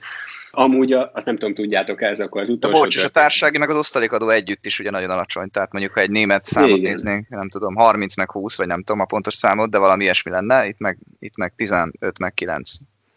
Igen, nagyon tehát ezt nagyon nem kellene művelni, de amúgy azért azt gondolom, hogy érdemes most tényleg itt három percbe végig szaladnunk, vagy nem tudom, öt percbe azon, hogy mik a, azok a struktúrák, amiket használnak viszont a magyar gazdagok, mert szerintem mindannyian tanulhatunk belőle, vagy, vagy leszűrhetünk magunknak valami ötletet, hogy akkor mégis mi hogyan működik. Aztán. Még mielőtt végig szaladok rajta, annyi kérdés, hogy ezt tudjátok, hogy az offshore honnan ered egyébként? Tehát ha már ilyen szó, szótörténeteknél tartunk, mint a barkóba. Valami tábornok lesz. Nem, nem, nem, hát nem. az nem, hát az ugye azt jelenti, hogy gondolom valami szigeteken vannak az adóparadicsomok, mert ott vannak kis államok, nem? Ennyi Így van, tehát a partok híve, ez a csatorna szigetek, ez a Franciaország és, és Nagy-Britannia között. Én a legendát úgy ismerem, hogy, a, hogy az angol király megkérte a csatorna szigetek lakóit, ami ugye angol fennhatóság, hogy nem kell fizetniük adókat, de cserébe figyeljék a tengert, és jelezzenek, hogyha jönnek a franciák, ugye, és támadnák Angliát. És akkor, mivel ott nem kellett adót fizetni a csatorna-szigetek néhány lakójának, ezért elkezdtek a brit gazdagok is átjelentkezgetni tempósan a csatorna-szigetekre, hogy ő nekik se kelljen adót fizetni, tehát innen indult ez a dolog. És egyébként végül a brit bíróság, angol bíróság ki is mondta, hogy ez szabályos volt, tehát ez precedens jog szerint visszahivatkoznak több száz évet ide manapság is, hogy hát már akkor kimondta a bíróság, hogy ez egyébként teljesen szabályos, hogy valaki átjelentkezzen oda, és így ne fizessen adót, ha egyszer erre lehetőség van. Na szóval a csatorna-szigetekről jön az offshore. Na, de akkor végül annyi, hogy átszaladnék ezen, hogy mik, mik is vannak, mert ami nagyon új dolog, ez a vagyonkezelő alapítvány, amivel ilyen családi alapítványokat lehet létrehozni. Ezt ugye az egyetemek miatt hozta létre a magyar állam, ugye ez az egyetem reformunk van, hogy alapítványokba átteszik a magyar egyetemeket, na de ezt, ezt vagyonos családok is tudják használni. Régebben volt ilyen Liechtensteini meg, meg osztrák alapítványokkal, de most már itthon is van ilyen. Nekem nagyon megmaradt a fejemben egy régi kormányszóvivői tájékoztató, ahol megkérdezték szegény kormányszóvivőt, magyar kormányszóvivőt egy korábbi kormánynál, hogy hát hogy lehet, hogy a miniszterelnöknek óriási vagyongyarapodása van, legalábbis óriási jövedelme van, de mégsem nőtt a vagyonbevallás szerint a vagyona, és hát azt mondta a kormány hebegve, habogva, hogy hát magán, vagy nem is tudom, azt mondta, hogy alapítványoknak adományozta a vagyonát, igen. És akkor ott azért bennem föltámad a gyanú, hogy azért ez nem biztos, hogy mindenféle alapítvány, hanem lehet az ilyen családi alapítvány is, Liechtensteinben, vagy ki tudja hol. Minden esetre most már sokkal transzparensebben itthon is vannak ilyenek. Egy pozitív példám van, amin most dolgozunk, ahol a, a, a milliárdos magyar magánszemélynek nincsen gyermeke. És ott azt gondolom, hogy ez például egy nagyon logikus út, hogy mivel nincsen leszármazottja, ezért hozzon létre egy vagyonkezelő alapítványt, ahol ő rendelkezik arról, hogy egyébként ez milyen jó célokat szolgáljon ez a vagyon, vagy esetleg távolabbi rokonainak, kinek, milyen ütemben, hogyan járjon ebből a vagyonból az évek során. Ez egy elég, azt gondolom, hogy egy elég tiszta és becsületes és nagyon szép kezdeményezés meg irány. Ennél sokkal zűrösebb mondjuk a magántőke alap. Arról is biztos hallottatok már, tehát a magántőke alap, hát elvileg azt szolgálná, ugye, hogy összeállhassanak többen, összedobják a pénzüket, és közösen mondjuk középvállalkozásokba vagy kisvállalkozásokba fektessenek, de én, amit látok azért az az, hogy ezt nagyon sok esetben egyedül csinálja valaki saját magának, azért, hogy anonim legyen. Tehát tényleg azért, hogy amikor megvesz egy épületet a Balaton partján, mondjuk, akkor ne tudjuk, hogy ő mögötte mi a keresztneve annak, aki, aki vette azt az épületet a Balaton partján. Tehát ez szerintem mondjuk gyalázatos, hogy egy ilyen eszközt, amit lehetne jól tőke allokációra használni, ezt a magántőke alapot, ez teljesen az anonimitás viszi. Egyébként sima ZRT-vel is bármelyik mezei ember, ugye 5 hát millió forinttal lehet ZRT-t csinálni, anonimitást elérhet egyébként sima ZRT-vel is bizonyos fokig bárki, mert azt érdemes tudnotok, hogy ha nincs 50% fölötti tulajdonosa egy ZRT-nek, tehát mondjuk Zsolt, te megveszed a szomszéd ZRT-jét a feleségeddel úgy, hogy 50-50 százalékban veszitek meg, tiéd 50, az asszonyé is 50, akkor már az nem látszik sehol a, a cég kivonatokon, cégbíróságokon, mert ott csak az 51 százalékosat kell kvázi föltüntetni, tehát 50 fölöttit. Úgyhogy az 50 már ott se látszik, és az ilyen banki tényleges tulajdonosi felméréseken is csak a 25%-ot elérőeket kell föltüntetni, tehát hogyha mondjuk öten álltok össze, és mindenkinek 20%-a van a haveri körből az ERT-ben, akkor már a már az ilyen banki tényleges tulajdonosi nyilatkozatokon se kell feltüntetni senkit. Tehát ez a 25 meg az 50 százalék, ez valahol meghúz egy határt, de tulajdonképpen egy mezei ZRT-ben már bárki tud bizonyos fokig anonim lenni Magyarországon és amit talán ide az ERT magántőke alapok meg a családi alapítvány mellé tehetünk, az a bizalmi vagyonkezelés. Arról nem tudom, hogy mennyi szó esett valaha már köztetek, de ez, ez az USA beli orvosoknál volt szerintem először igazán népszerű, ugye a Trust névre hallgat. Bizalmi vagyonkezelést azt, azt azt gondolom, hogy aránylag olcsón csinálhat akárki szintén Magyarországon, hogy így elkülöníti a saját vagyonát, Nálunk egy külön, is, ugye? külön entit. Így van, tehát ez most már Magyarországon bizalmi vagyonkezelés néven megy, tehát elkülöníti a saját vagyonát saját magától, akár egy másik cégre, vagy emberre bízza, vagy akár, akár saját magára bízza, de valamilyen elkülönített formában, egy ilyen bizalmi vagyonkezelés nevű intézménybe. Ezt az amerikai orvosok azért szeretik, mert ott elképesztő sok a műhiba per ugye?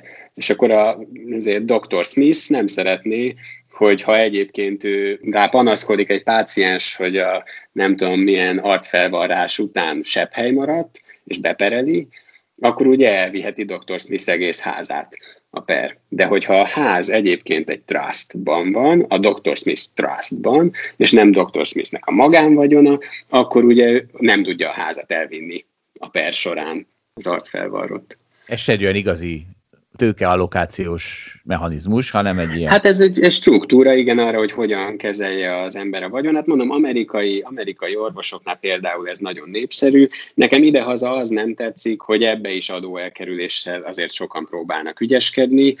Ha nagyon sok konkrétumot mondanék, akkor lehet, hogy az utcára kisétálva ilyen jogászok, akik ebből élnek, késdöfködnének belém, de azért akkor így mellékszálon megemlítem, hogy nem túl szép dolog az, hogy bizalmi vagyonkezelésbe vállalatokat tesznek be és ki emberek Magyarországon manapság. Aztán majd nézzen utána, aki tud a hatóságok részéről és szeretne. Úgy éreztem, hogy a Trust az nálunk a holdalapkezelőnél is most már elérhető. Tehát úgy értettem, hogy nálunk. Ez egyébként, ja, ja, úgy, hogy, tehát egyébként bizalmi vagyonkezelő, tehát ilyen Trust az tud velünk is vagyont kezeltetni, abszolút, tehát ez egy olyan intézmény, aminek mi is tudunk számlát vezetni természetesen. De hát egyébként tudunk családi alapítványnak is számlát vezetni, vagy egy családi holding ZRT-nek is. Tehát ebben amúgy nincsen különbség, mi mindegyiket tudjuk menedzselni. Amit nem tudunk menedzselni, szerintem két érdekes sztorim volt, és akkor ezzel lezárom a felsorolást, mert azért volt olyan ismerősöm, természetesen nem holdas ügyfél, családi ismerős, aki azért megtalált ennél okosabb, ravaszabb ötletekkel is. Ilyen volt a, a Tomikám Tomikám, mi egyházat alapítottunk a haverokkal. Én képzeld el, nem tudom, egy tucatnyian vagyunk benne, mindannyian vezetői vagyunk az egyháznak, és az egyházi vezetők adómentességét élvezzük, mert hogy van ilyen, hogy egyházi vezetők adómentessége, de tehát ez a nagy ravaszkodás, ez azért ma már nem ilyen egyszerű, mert azután, hogy ez, erre rákaptak, a, a magyar állam átírta a szabályokat, és csak az igazán nagy egyházakra szűkítette ezeket a kedvezményeket. Tehát ma már nem működik, hogy 12-en összeállnak a haverok egyházat alapítani, és mindenki egyházi vezető lesz, és esziámentes. A másik ilyen volt egyébként az a Tomikám, Tomikám pártot alapítottunk, pártot alapítottunk a haverokkal, képzeld el, pártok gazdálkodását nem vizsgálhatja a NAV, vagy hát akkor még a PEC, ugye? És akkor miért? Hát kivizsgálja a pártok alapítását? Hát az állami számvevőszék. Hát annak nincs semmire ideje, meg nem is ért hozzá. Mondom, na, na, azért ne vicceljünk. Na, de, de úgy képzeld el, hogy az állami számvevőszék meg azt mondja, hogy ő csak azt vizsgálja, akinek az a neve is, hogy párt. De nekünk az a nevünk, hogy szövetség, mint, mint Fidesz Magyar Polgári Szövetség, érted? Azt nem vizsgálja senki, mert az állami számvevőszék ő csak azt vizsgálja, akinek az a neve, hogy párt, ugye a NAV meg csak azt vizsgálja, aki jogilag semmiképp sem párt. Ugye? Úgyhogy vannak ilyen nagy okosságok, és ebben egyébként a habatortán az, hogy, hogy hát Tomikám pártszékházba nem mehet be rendőr. Úgyhogy mi bejelentettük az irodánkat pártszékháznak. És ott és élünk. Ugye, hát körülbelül. És hogy képzeld el, hogy bent állok az, az ajtón belül, és a rendőr nem jöhet be. Hát mennyire jó. Se a nap, se a rendőr nem jöhet be vizsgálódni. Szóval vannak ilyen, ilyen egészen döbbenetes ügyeskedések, de az illető egyébként azóta megjárta a börtönt, ez az ismerős, tehát azért azt gondolom, hogy azt gondolom, hogy van, Ki van valahol igaz, igazság, vagy igazság. Nem gondoltam, hogy ennyit fog ma tanulni. Ja, na ennyi, bocsánat, hogyha túl hosszan szaladtam végig a témákon, nagyon köszönöm, hogy ennyi időt szántatok erre. Ja, mi köszönjük szépen. Persze, Tomi, neked ha legközelebb meghívtok, beígérek annyit, hogy elmondom azt is, hogy számodra Zsolt, hogy hol találod az országgyűlés piszoár termét, jó, csak hogy jövőre is meghívjatok. Elmondom azt is majd, hogy hogyan kell ingatlanozni, sőt, akár azt is, hogy honnan ered az M&M's csoki. Jó, ezeket ígérem be nektek jövőre. Erős témák. Vagy amikor erős meg, meghívtok legközelebb. Így van, így van. Köszönjük, köszönjük. Hello. Sziasztok. Hello. Na hát akkor köszönjük szépen, és akkor mi folytatjuk Balázsjal.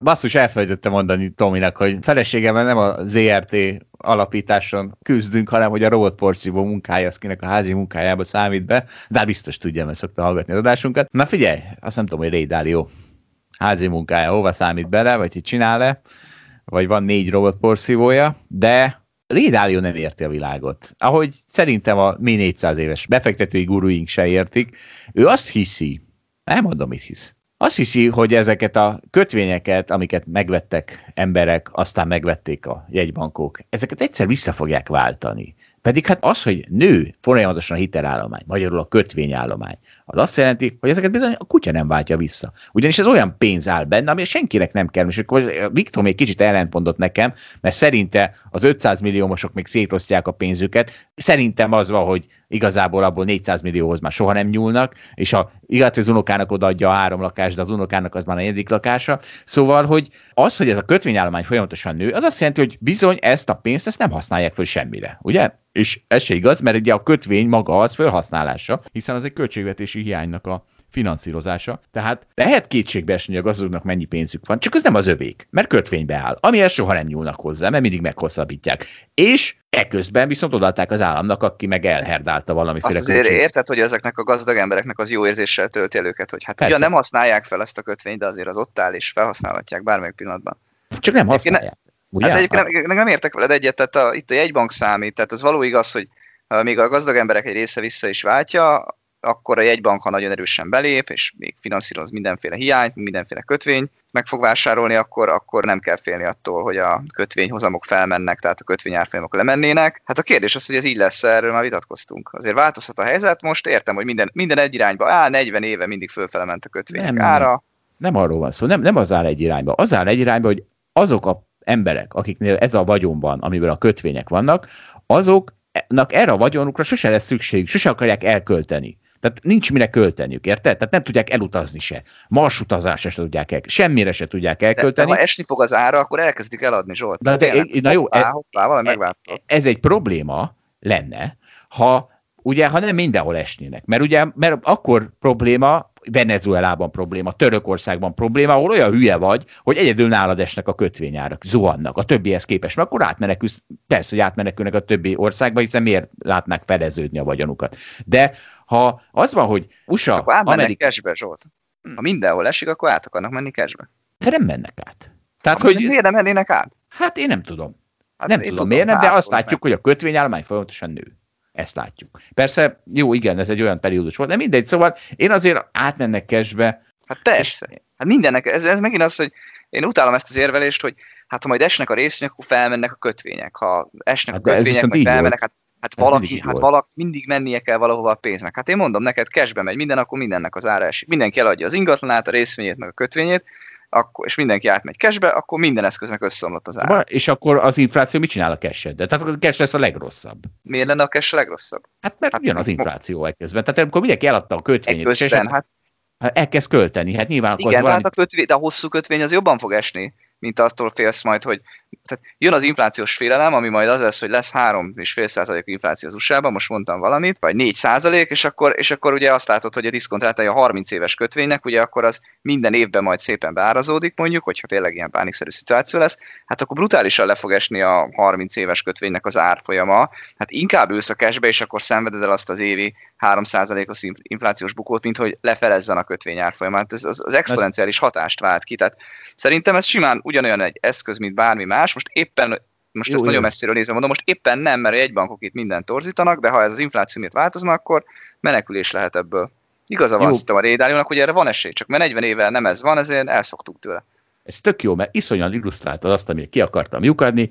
Rédálió, meg te is egy ilyen buborékban éltek, élünk, hogy azt hisszük, hogy ezeknek az embereknek, és mégis a Viktor is ezt magyarázta, de én még továbbra sem hiszem el, hogy ezeknek az embereknek borzasztóan rohadtul számít, hogy 1 milliárd forintjukból a következő évre 1 millió 100 ezer lesz, vagy 1 millió 150 ezer, vagy mi, mit szóval egy, lesz az 1 milliárd forintjukon lesz 7% hozam, vagy 8% hozam, pedig valójában az a 100 millió forint különbség, vagy nem is tudom az mennyi különbség, az soha nem fog hozzányúlni. És ezt elhiszem, hogy ezt se Rédálinak, se neked nem lehet elfogadni, mert ebben a buborékban élünk, és ez a mi versenyünk, és mert próbáld meg hosszú Katinkának elmagyarázni, hogy Igazából Katinka, ne haragudj, tök mindegy, hogy 2021-ben a nem tudom melyik városban, a nem tudom melyik medencében ki fogja nyerni azt a kettőhoz hátrafelé úszást, azt mondja, hogy micsoda, hát miről beszélsz? Hát ez a legfontosabb dolog a világon, hát, hát erre épül az iparágam. És 10 millió, vagy 15 millió, 8 milliárd magyar ember szíve dobban arra, hogy kinyeri azt a két, két, két, két, mi ez? Két úszást, és akkor, és akkor nem fogok tudni mit mondani, ha bár teljesen igazam van, tehát ennél igazabbam sose volt még, de nem fog tudni mit mondani, jó, Katinka, 15 millió mínusz egy. És pont ugyanezt látom most nálad is, meg Ray Dallonnál is, hogy, hogy persze, hogy fontos, mert ez a mi versenyünk, és mi vagyunk a hosszú katinkák, és akkor versenyzünk, hogy 11% vagy 12% hozama lett valaminek, amit rohadtul mindegy, hogy 1,11-en áll, vagy 1,12-n. Szerintem nem ez a kérdés, tehát itt a kötvény sztorinál az a kérdés, hogy 1 milliárdból lesz-e 700 milliója annak a gazdag embernek, Hát én mondom neked, hogy rohadtul fogja zavarni, ha ez megtörténik. Csak ez nem... Mm, jó. És rohan majd kivenni, és ideges lesz, és nem tudom, mit fog csinálni. Tehát ez meg fog változni. De nem kell, hogy egyetértsünk a hosszú Katinkának. Egyébként Jeffrey Goodlanak is kezdi érteni ezt a dolgot. A Szabó Laci küldte nekünk, kezdi összerakni, hogy ez változnak. Érte? Nem, az a vicces, hogy ezt egyre még csak gúnyolódásként tudják elmondani ezek az emberek, és aztán rájönnek, hogy Jézusom, hát tényleg ez van. Ugyanis neki mi a baja Gundlaknak, hogy jelenleg az amerikai állami költekezés 57%-a az teljesen unfunded, tehát nincs mögötte adóbevétel. Ez igaz. Na most, ha és ez folyamatosan nő, ez a százalék. Úgyhogy lehet, hogy 5 év múlva ez már 80 százalék. És akkor fölteszi a kérdést, hogy tehát miért ne lehetne ez 100 százalék? És akkor semmi szükség az adókra, ugye? Tehát, hogyha a federális spendingnek a 100 százaléka az ilyen légből teremtett pénz, akkor onnantól kezdve tényleg nincs szükség az adókra, de valójában e felé megyünk. tehát az MMT egy kicsit ilyesmi, és hát... Majd... Persze, persze, hát az MMT ilyesmi. Az MMT-ben teoretikusan az adónak, az adóra egyébként szükség van, de nem, e, nem ebben a szelepben. Ugye hallgass meg a Pogács Zoltánnak a beszélgetését. Ezért beszél, erről beszélek. Nagyon érdekes, nagyon érdekes, hogy ezt még csak gúnyként dobálják ezek az emberek. Tudod, mint amikor gúnyolódtak az, hogy persze, bitcoin így meg úgy, hát nesztek bitcoin 60 ezer, és egyre inkább egy olyan eszet, nem hogy erről lesz később szó, ami komolyan kell venni. Figyelj. Szóval most kimondtad, hogy lehet, hogy nem lesz szükség egyszer adókra. Mindenki boldog lehet. De most ennek nem menjünk bele a közgazdasági vonatkozásába. Nem, nem, ebben most nem menjünk. Nem, nem, inkább csak az, hogy, hogy az, amit e- jelenleg gúnyként lehet csak elképzelni, az figyelj, 5-10-50 év múlva tök izé a norma lesz. Mint ahogy rengeteg ilyen dolog normává vált, nehéz ezt még az út elején látni. Nagy vizionárisnak kell lenni, nem hosszú katinkának. Jogos, jogos. És figyelj, még egy hargatói tartalom, itt most csak egy kis részt vettem ki belőle. Van egy másik kérdésem is. Ha nőni fog az infláció, és később a kamatokat is feljebb viszik a jegybankok, akkor ugye a részvények kevésbé lesznek vonzak, mert tegyük fel 4%-os jegybanki alapkamatnál, a 4,5%-os részvényhozam már nem vonzó. Ezzel az a baj, hogy itt összekeverte a dolgokat. Tehát egy, a 4,5%-os részvényhozam, mondjuk, hogy van ilyen, az nem nominális szokott lenni, azt általában reálhozam. Tehát az S&P 500-tól egy ilyen 5 nem tudom hány százalékos reálhozamot szokás elvárni, tehát annak mindegy az infláció, hiszen az a infláció fölötti hozam, vagy hogyha a kockázati felárként tekintünk rá, hogy ennyivel nagyobb hozamot várunk a kockázatos részvényektől, mint mondjuk a kockázatmentes hozamtól, akkor is mindegy az infláció, hiszen a kockázatmentes hozam is föl fog menni, ha fölmegy az infláció, tehát ez nem igaz az összehasonlítás. Ettől függetlenül, ha nő az infláció, ne, és ha emelkednek a kamatok, akkor valóban esetnek a részvények, de erről már annyit beszéltünk, hogy ha van valami novumod Balázs, akkor mondja, de ha nem, akkor Hát annyi pörögjünk. novumon van, hogy pörögjünk persze, egy gondolat, az számít, hogy be tudja árazni a saját termékeibe, tehát az árbevételét meg tudja növelni az inflációval az adott cég. Ha valamit tudti, hogy nominálisan valami fix, fix számot fog kihozni, akkor bizony igaz a kérdés, amit a hallgató feltett. Tehát akkor így kell nézni. De ha arról Mondják, Mondj egy ilyet, egy, hát egy ilyen most, céget, ami nem tud árat emelni, mert fix a izébe. Hát mondok egyet, mondjuk a napelemet üzemeltető cégek, akik mondjuk fix támogatást kaptak 10-20 évre, azok egyáltalán nem tudják emelni az árbevételeket, mert teljesen szabályozott árbevételük van. És ők pont azért megy föl most egy csomó zöld az árfolyama, mert, ezt a, mert a, a fix bevétel mellett ugye csökkent az alternatíva, tehát a kötvényhozam esett, és azért ez sokkal jobb alternatíva lesz. De ez az alternatíva azonnal el fog romlani, ahogyan emelkednek a kötvények. Nem építik be ebbe az inflációt, az azért Van olyan, ahol nem építik be, igen. Van, olyan, van olyan, ahol beépítik, tehát egy csomó meg beépítik, ez igaz, de van olyan, ahol meg nem építik be. Hát most csak egy mesterséges Jó, példát okay. mondtam, ez nyilván egy, nem a nagy szeglete a tőzsdének, de hát az ugyanaz, amikor az ingatlanról beszéltünk. Az ingatlanár az tartja az inflációt, de akkor, akkor jó, ha nem, akkor nem jó. Az, hogy ez hogy lesz, azt majd az élet eldönti, tehát semmi se biztos. Igen, tehát ingatlanál például az egy jó példa, hogyha egy irodaház 20 évre kiadta az összes irodáját fix 3%-on, na akkor az jól megszívja, fölmegy az infláció. Persze. Na de Zsolt, evezzünk egy kicsit könnyedebb vizekre. A héten szerintem jött ki egy tök érdekes interjú Zentuccio csinálta az alablogon. Idővel jön a boldogság ez a címe, tényleg ajánlom mindenkinek, mert rövid, de szerintem érdekes gondolatok vannak benne. Az egyik fő motivum, hogy túl kell lenni ezeken a nehéz karrierépítős, gyerekvállós éveken, aztán jöhet az élet élvezete utána. Tehát egyáltalán nem attól kell félni, hogy az ember öregszik, úgy egyre kevésbé lesz boldog, mert ezek a, amilyen Amerikában készültek, ezek a kimutatások, de vagy felmérések, de azt mutatja, hogy az ember idővel megtanulja élvezni az életet, annak ellenére, hogyha tudja is, hogy egyébként egyre kevesebb a hátra. És akkor mi nekünk közelhetünk, Zsolt, hogy hát én még befelé megyek ebbe, te meg már lassan túl leszel ezeken a nehéz éveken. Mit gondolsz? Mit tanácsolsz itt a fiatalabb generációnak, akár nekem, hogy hogyan lehetne valahogy ezeket a nehéz éveket mégis boldogan leélni? Hát nagyon egyszerű, tehát fejben dől el. A nehéz évek, azokat nehéznek látod, mert azt hiszed, hogy azok nagyon fontos dolgok, hogy nem tudom, hogy mindjárt lesz később rossz szóraló, hogy a Goldman Sachs-nél öngyilkosok lesznek a csávok. Tehát, hogy az ember megtanulja helyén kezelni a problémákat, érted? És akkor nem esik hisztiből hisztibe. Ez például egy nagyon fontos boldogság alapkőletétel, hogy rájöjjön, hogy azok a problémák, amiket a fejében úgy értékel, hogy problémák, azok valójában nem problémák. Ugye úgy működik az ember, hogy Hát látom, vannak problémák a fejében, megfogja a legnagyobbat, ráfókuszál, megnő, kitölt mindent a fejében, csak ez az egy gondolata van, hogy te úristen, nekem mekkora problémám van, megoldódik. Fogja magát, megnézi a maradék problémáit, megtalálja a legnagyobbat, ráfókuszál, megnő, megint kitölt mindent a fejében. Így működnek a hisztik. Ha valaki ezen túl tudja magát tenni, hát hirtelen sokkal boldogabb lesz az élete, és valószínűleg az emberek ez, erre az öregkorukra jutnak el. Na hát szerencsére, aki fiatalon hallgat ilyen podcastet, az gyorsan kezdje el trenírozni magát arra, hogy az életben minden hiszti, ami problémának látszik. De egyébként azt mondod magadról, hogy azért nem stresszelted túl a fiatal éveidet, és a karrierista éveid egy kicsit később jöttek el, mint mondjuk nekem vagy másnak, de mit kellett volna másképp csinálnod? Akkor így csináltad jól, vagy azért valamerre korrigálnád a dolgot? korábban elkezdtem volna tanulni. Tehát én az egyetemet azt végiglógtam. Azt jól mondod, hogy ha egyetem alatt már tanulok, akkor jobban állok.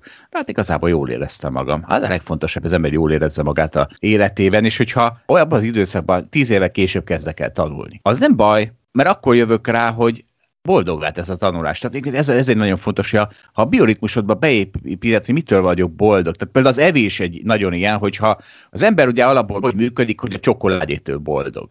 De aztán, ha elkezdi tre, arra trenírozni az egy agyát, hogy a csokoládé az káros, a csokoládé az rossz. Jó, hogy boldogságot okoz, de az rossz akkor az agya ezt meg fogja szokni, hogy a csokoládéra nem mint boldogság forrásra tekint, hanem mint hízás forrásra, és nyilván ez nem fiatalom probléma, és akkor ezt így meg lehet fordítani, hogy úristen, a csokoládét teszek, az rossz. Na, az adja, adja mindent el lehet érni.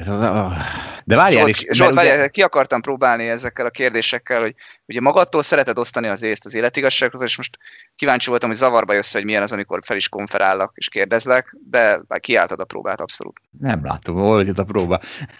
Nem értem, így csak szövegelek, mint mindig. Na, na figyelj, de és tudod, hogy mi van ezzel az Entucs interjúval, mi a baj? Hát persze, hogy az öregek jól bírták például ezt a Covid dolgot, hiszen ők ők nem mondtak le semmiről. Hát, vagy szinte semmiről. Ugye a fiatalok lemondtak a életük 80%-áról, az, hogy belettek zárva. Az öregek lemondtak a 20%-áról. Egy. Kettő, itt az az irítség, ami egy, egy nagy szemétség, mert tényleg az mozgatja a legtöbb embert. Ugye az egyenlőtlenség hiszt is erre épít, hogy, hogy gyerekek, legyetek irigyek, legyetek irigyek, és nézd meg, mit, mit láttak most az öregek az elmúlt egy évben, hogy mindenkinek olyan szar, mint nekünk, abból a szempontból, hogy nem tud, izé, mit tudom én, hetente háromszor bulizni, menni, meg stb. Na végre, hát ők persze, hogy ez, az, hogy az ő pozíciójuk egy csomót javult relatíve a társadalomban, hát az persze, hogy jól viselték ebbe az elmúlt egy évben. Nekem ezek a gondolatok jutottak eszembe ezt az interjút olvasgatva. Fia, ha már boldogság, ugye az előbb ezt megemlítettem, tényleg úgy tűnik, hogy csak az öregek azok, mert hát ez, amit a Goldman Sachsnál folyik, hát ezt én nem hiszem el, de Balázs, ebbe te mentél bele.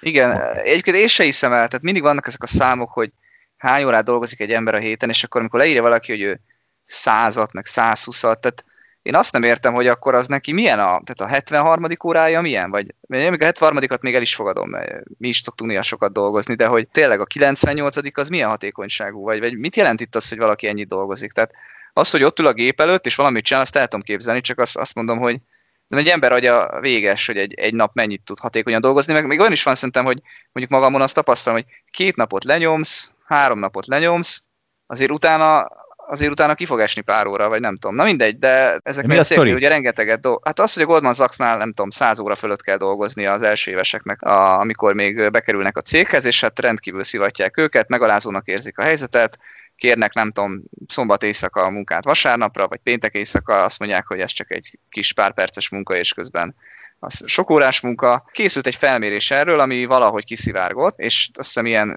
10-20 embernek a véleményét tükrözik, és mindegyik azt mondja, hogy a fizikai és mentális egészsége is brutálisan leromlott, tehát hogy tízes skálán a bekerülés a Goldman Sachsba a dolgozás előtt, nem tudom, kilencesre értékelték a mentális egészséget, meg a fizikai képességet, és ez leromlik háromra, meg kettőre a, az ott dolgozás után néhány hónappal. Hát és ugye mindenki abba bízik, hogy túléli ezeket a nehéz éveket, és akkor majd sokat fog keresni, meg akkor majd utána mégis megbecsült munkavállaló lesz. Hát nyilván sokan ezt úgymond nem élik túl, meg hát károkat szenvednek el ugye mentálisan ezek az emberek, azt gondolom, meg hát ezt írja a cikk is. És akkor egyébként ez már akkor a botrány, hogy reagálnia kellett a cég vezérigazgatójának is, aki azért a nagyon meglepőket nem lépett, azt mondta, hogy hát ez egy ilyen speciális helyzet, hogy most sok volt a munka, azért mert nagyok a trading volumenek, Egyszerűen ugye ez a válság ezt megnövelte, nem tudtak annyi embert felvenni, de hát most éppen tervezik, hogy felvegyenek több juniort, és akkor majd kevesebb munka lesz egy junioron, úgyhogy hát kezelni fogják ezt a helyzetet, ők nagyon komolyan veszik azt, hogy a munkavállalók jóléte az, az nagyon fontos. Most erre, erre most nehéz mit mondani, hogy más nagyon nem vártunk. Erre könnyű mit mondani, és ez már öt éve volt ez a botrány, és, és ezek szerint öt év alatt semmit nem változott. Tehát ugyanez a botrány ez megvolt, amikor itt meghalt valaki a, egy ilyen bankban, mert annyit dolgozott nyilván ezt helyére. De tényleg, tehát itt van, megkérdezték, átlag hány órát alszol egy nap?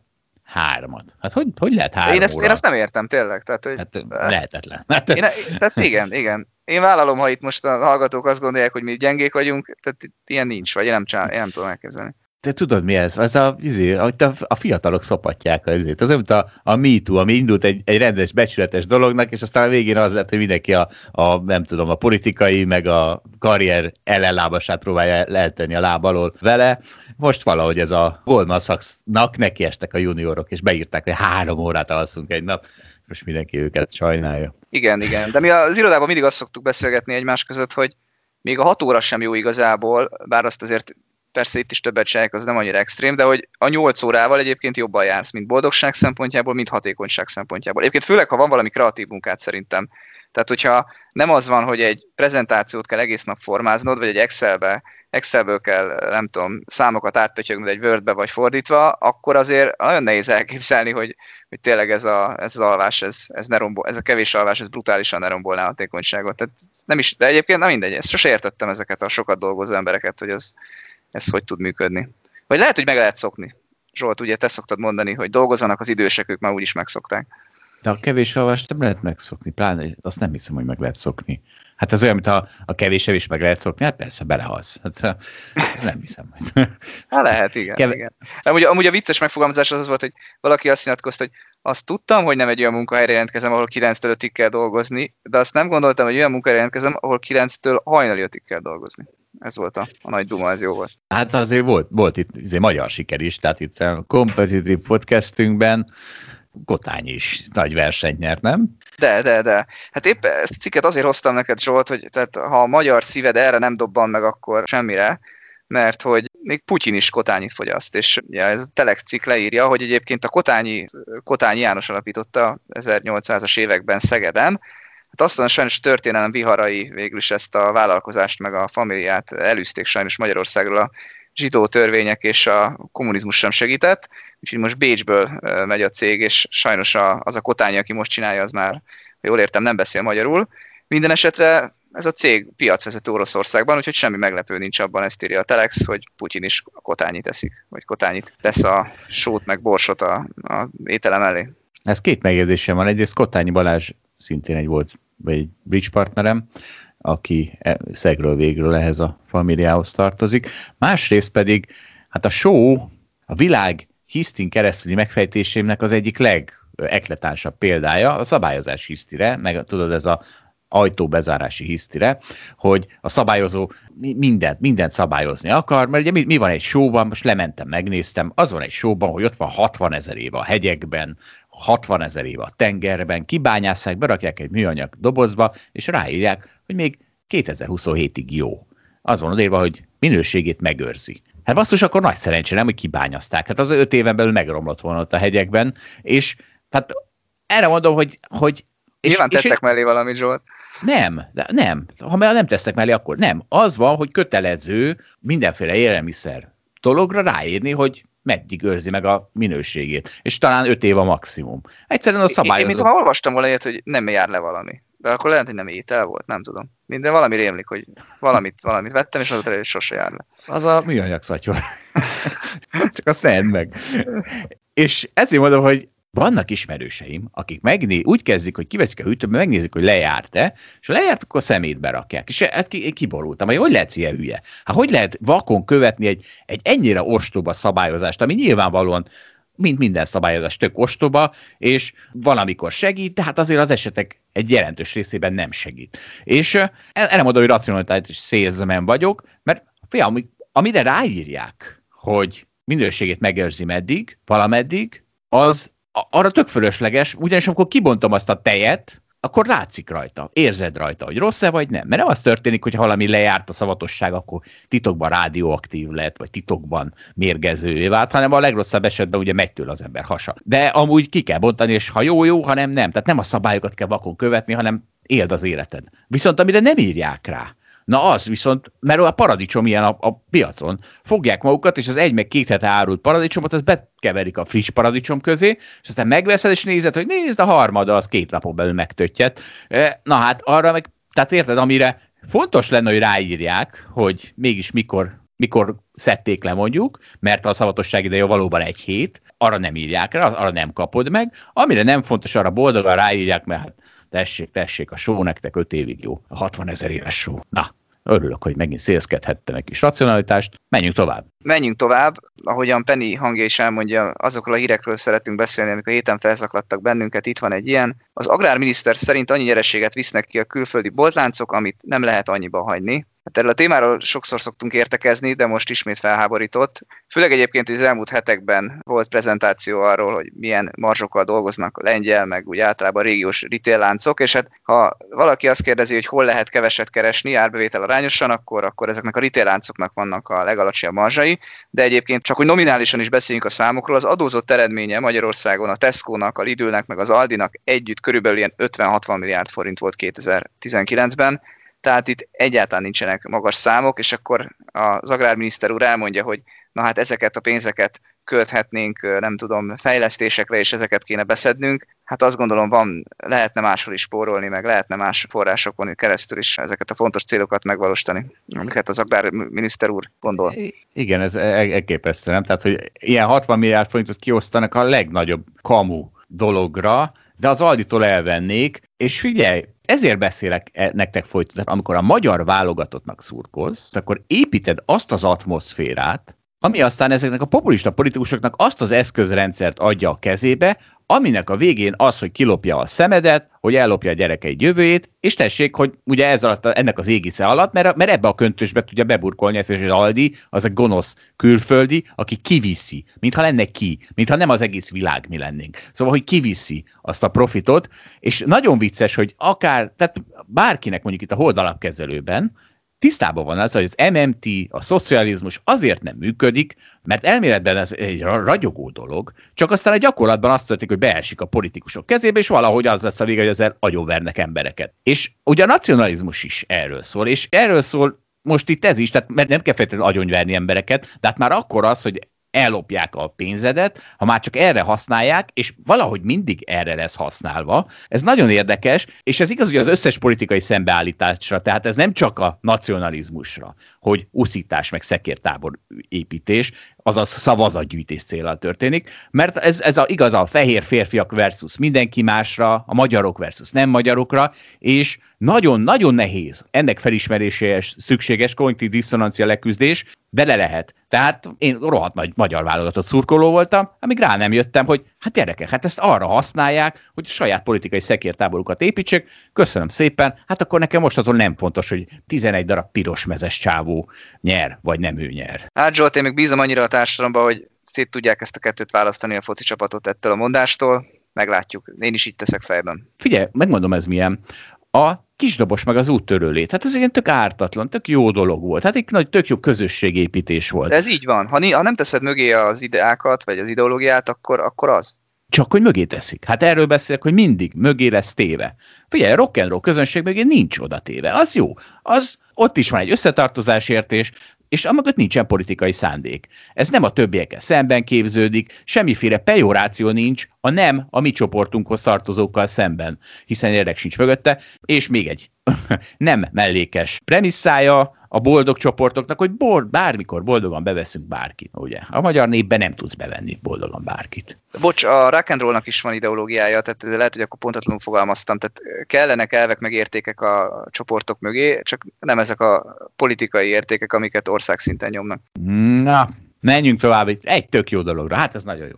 Úgy mondtam már nekem a Animal Spiritben vannak a spirit társaim, a lelki társaim, hát Balázs össze fogsz omlani, hogy így is lehet a világra tekinteni. És nem mondom, hogy igazuk van, hanem csak, hogy, hogy vegyétek már észre, hogy így is lehet a világra tekinteni. Mindjárt mondom, hogy hogyan. Hallgatom ezt az Animal Spirit-et, és az a, a csávó vett egy Stitch Fix nevű részvényt, az is egy ilyen, mit tudom én, egy ilyen Redditor kedvenc részvény volt, úgyhogy 110-ről most már 50-ig esett az elmúlt másfél hónapban, amióta kutyaidők járnak ezekre a cégekre, és ő ezt úgy kommentelte, hogy hát pont earnings előtt vettem, tehát a jelentés előtt, got crushed, összepréselték, és elmagyarázta, hogy ez csak azért van, mert ugye vannak ezek a cégek, priced for perfection, tehát hogy a, a tökéletes jövő van beléjük árazva, és ha van egy nagyon pici megcsuklás, akkor lemészárolják, mondja ő. És őnála ez nem azt jelenti, hogy na tessék, itt van a jele annak, hogy itt óriási buboréka és mindennek, és itt a világ vége, hanem azt mondja, hogy ez az, amikor az ilyen high quality részvényekben,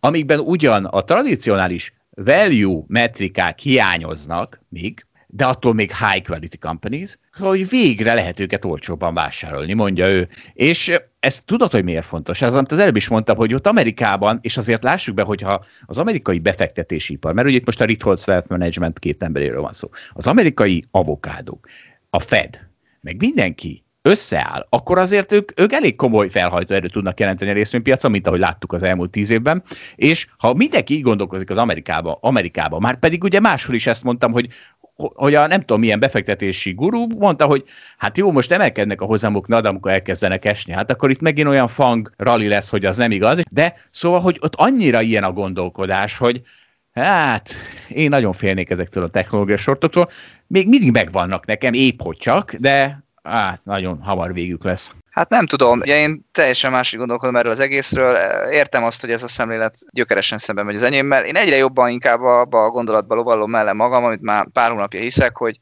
kötvény árfolyamok esni fognak, egyszerűen nem, nem látom, ez a, hogyha ez a sok fiskális stimulus, ez a nagy nyitás, ami majd itt mindjárt jönni fog, ez hova másra vezetne, mint ahhoz, hogy megnő az infláció, és ugye már a Fed is mondja, hogy hát ez csak rövid távol lesz, meg nem tudom, de majd Szerintem azért ki fog derülni, hogy nem lesz teljesen rövid távon, meg majd valami megmarad belőle. Jó, meg azért, ha meg lesz rövid távon, hát nazdak esés lesz a, a vége. Tehát ugye, amit az előbb felvetette az egyik hallgató a kérdésbe, hogyha 4,5%-ra nő a kötvényzem, akkor rossz alternatíva a részvény.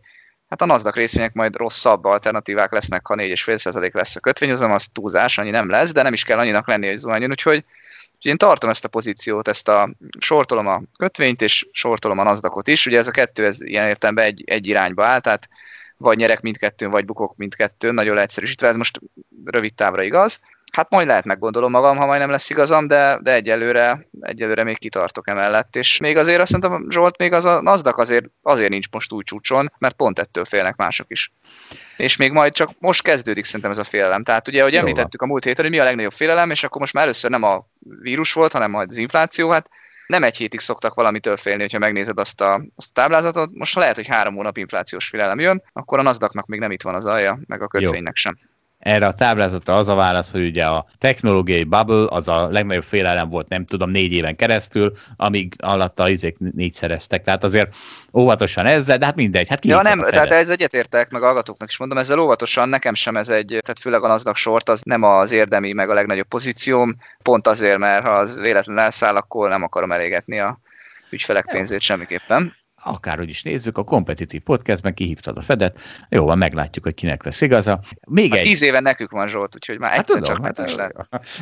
Már 11-be, 12-be egyszer, egyszer ők is kikaphatnak. Hát persze, és akkor, és akkor te leszel a győztes. Ez, ez a, tudod, ezt a brokereknél mondtam, és akkor te leszel a győztes.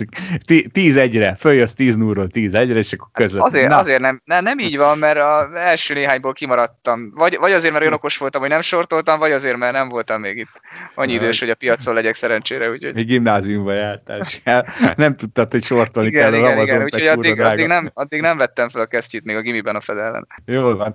van. Volt még egy mondát ebben, nagyon jó. Ez is nagyon tetszik. Tehát ez, a, ez az, az intellektuális sznobizmus szerintem, ha bulis vagy, tehát hogyha részvények emelkedésre számítasz és tévedsz, na hát az nagyon unintellektuális és nagyon kínos. Ha viszont beer is vagy, ha a részvények esésére számítasz, és úgy tévedsz, az nem gond. Akkor csak még jó, kicsit túl korán kezd, mint ahogy te is mondtad. Mint ahogy, hát ez csak egy kicsit korán kezdtem el, de majd igazam lesz. És hogy ezt nagyon intellektuális érvekkel lehet alátámasztani. Nagyon tetszett nekem ez a mondat is. Hát nem tudom, szerintem egyszerűbb ennél a világ, tehát ha buksz, az mindenképpen rossz. Hát pont az, amit a Viktorval beszéltünk. Tehát Mindegy, mi a fundamentum összességében, az emberek azt várják, hogy csinálj hozamot. Ez a legerősebb igényük, és valahol ez rendben is van.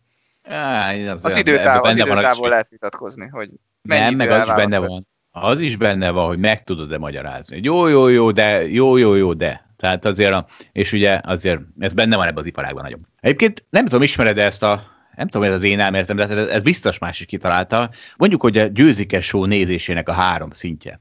Az első szint az az, hogy olyan hülye vagy, hogy élvezed a győzike show és nézed.